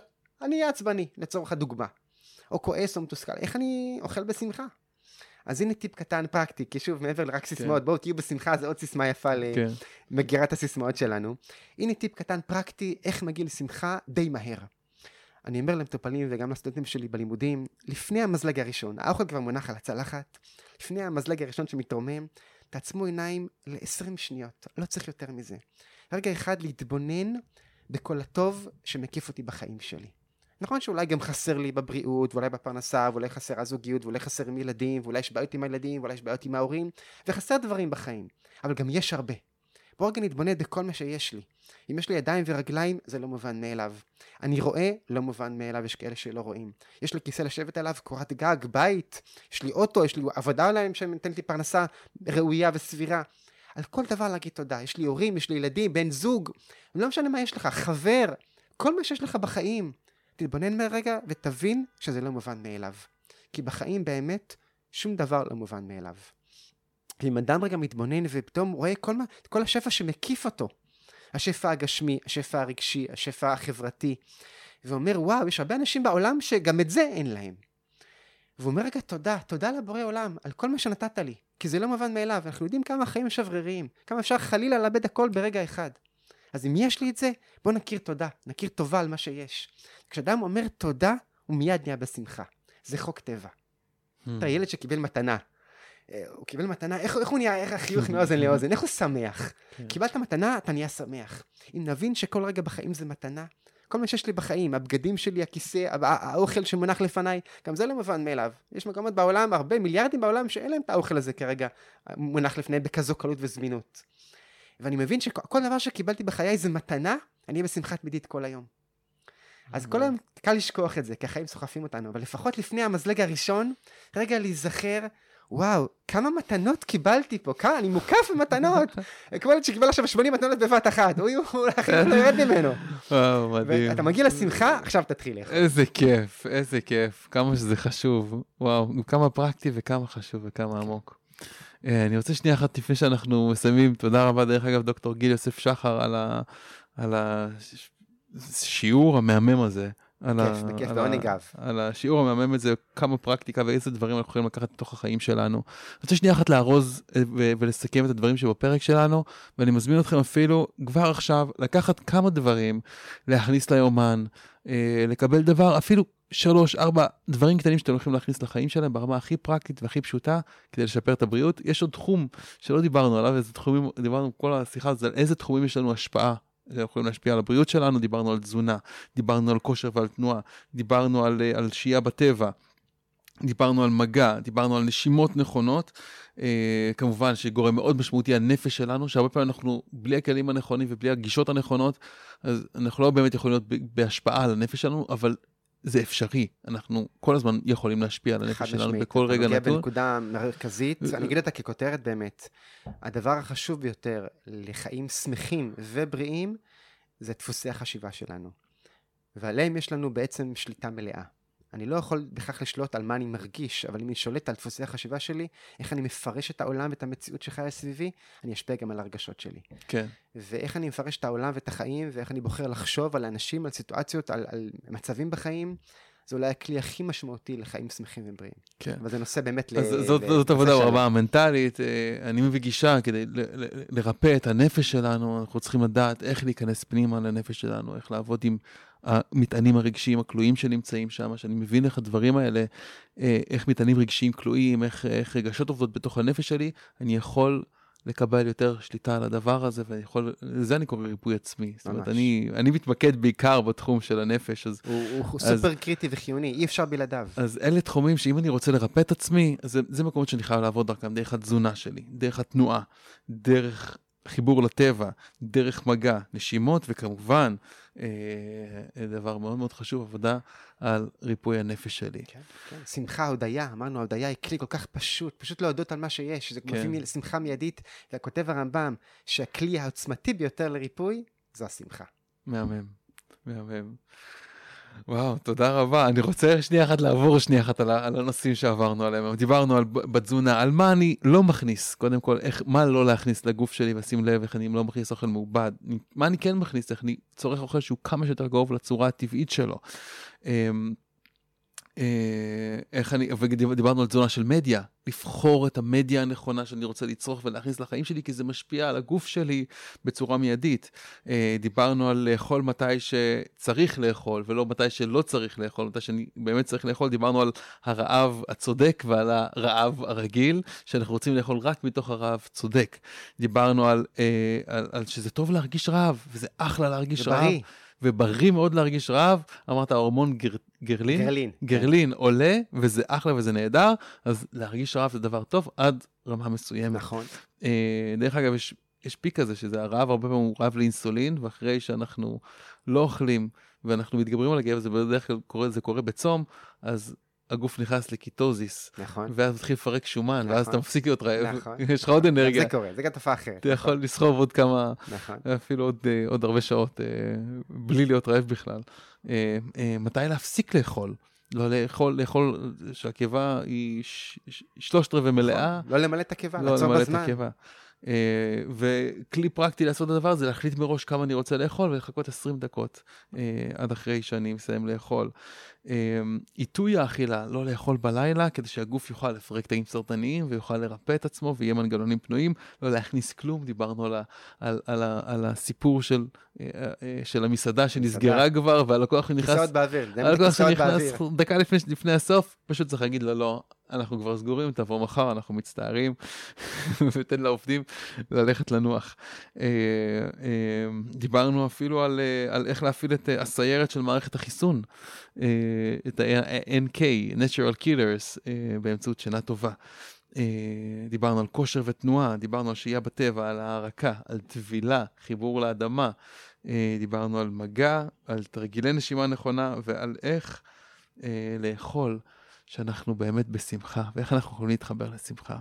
אז תודה רבה על הפרק המדהים הזה. בעונג רב. Uh, מי שרוצה ללמוד עוד מדוקטור גיל יוסף שחר, אני גם אשים לכם קישור פה לאתר, uh, ותוכלו לחפש רפואת הרמב"ם או דוקטור גיל יוסף שחר ולמצוא את האתר, הוא קופץ ראשון בגוגל. Uh, ואני רוצה להודות לך. תודה, ו... תודה לך. ושיהיה ריפוי ורפואה שלמה לכולנו. אמן. אמן ואמן. תודה רבה. תודה. זהו, עד לכאן הפרק של היום. אם אהבתם את הפרק, אל תשכחו לדרג את הפודקאסט ב iTunes, Spotify, Google Podcast, SoundCloud, YouTube או בכל פלטפורמה אחרת שדרכה אתם מאזינים לנו כרגע. תוכלו למצוא באתר הפודקאסט selfheal.co.il קו נטוי פודקאסט את כל הכישורים הרלוונטיים לפרק הזה. שם גם תוכלו להירשם לפודקאסט ואנחנו נשלח לכם תזכורת בכל פעם שאנחנו מעלים פרק חדש. נרשמים באתר selfheal.co.il אני מזמין אתכם לכתוב לי תגובות, מה אהבתם, את מי תרצו לשמוע בפרקים הבאים, או כל הערה והערה אחרת שיש לכם. מוזמנים לשלוח לי ישירות למייל דן שטרודל selfheal.co.il או בפייסבוק שלי facebook.com קו נטוי רפואת על. אם אהבתם את הפרק הזה, אל תשאירו את כל הטוב הזה רק לעצמכם. בטוח שיש לכם חברים שרוצים גם לרפא את עצמם. שתפו אותם ושלחו להם את הפרק הזה. ומילה אחרונה אבל חשובה, אם קיבלתם השראה מהפודקאסט ואתם מרגישים יותר רווחה נפשית וגופנית, החלטתם שאתם רוצים לרפא את עצמכם או להוביל תהליכי ריפוי, ואתם רוצים ומוכנים לעשות את מה שצריך כדי לגרום לזה לקרות, אני מזמין אתכם לבדוק את תהליכי העומק וההכשרות המקצועיות שלנו באתר selfil.co.il. אני דן לוסטיג, שמח שהאזנתם לפרק, ונשתמע בפרק הבא.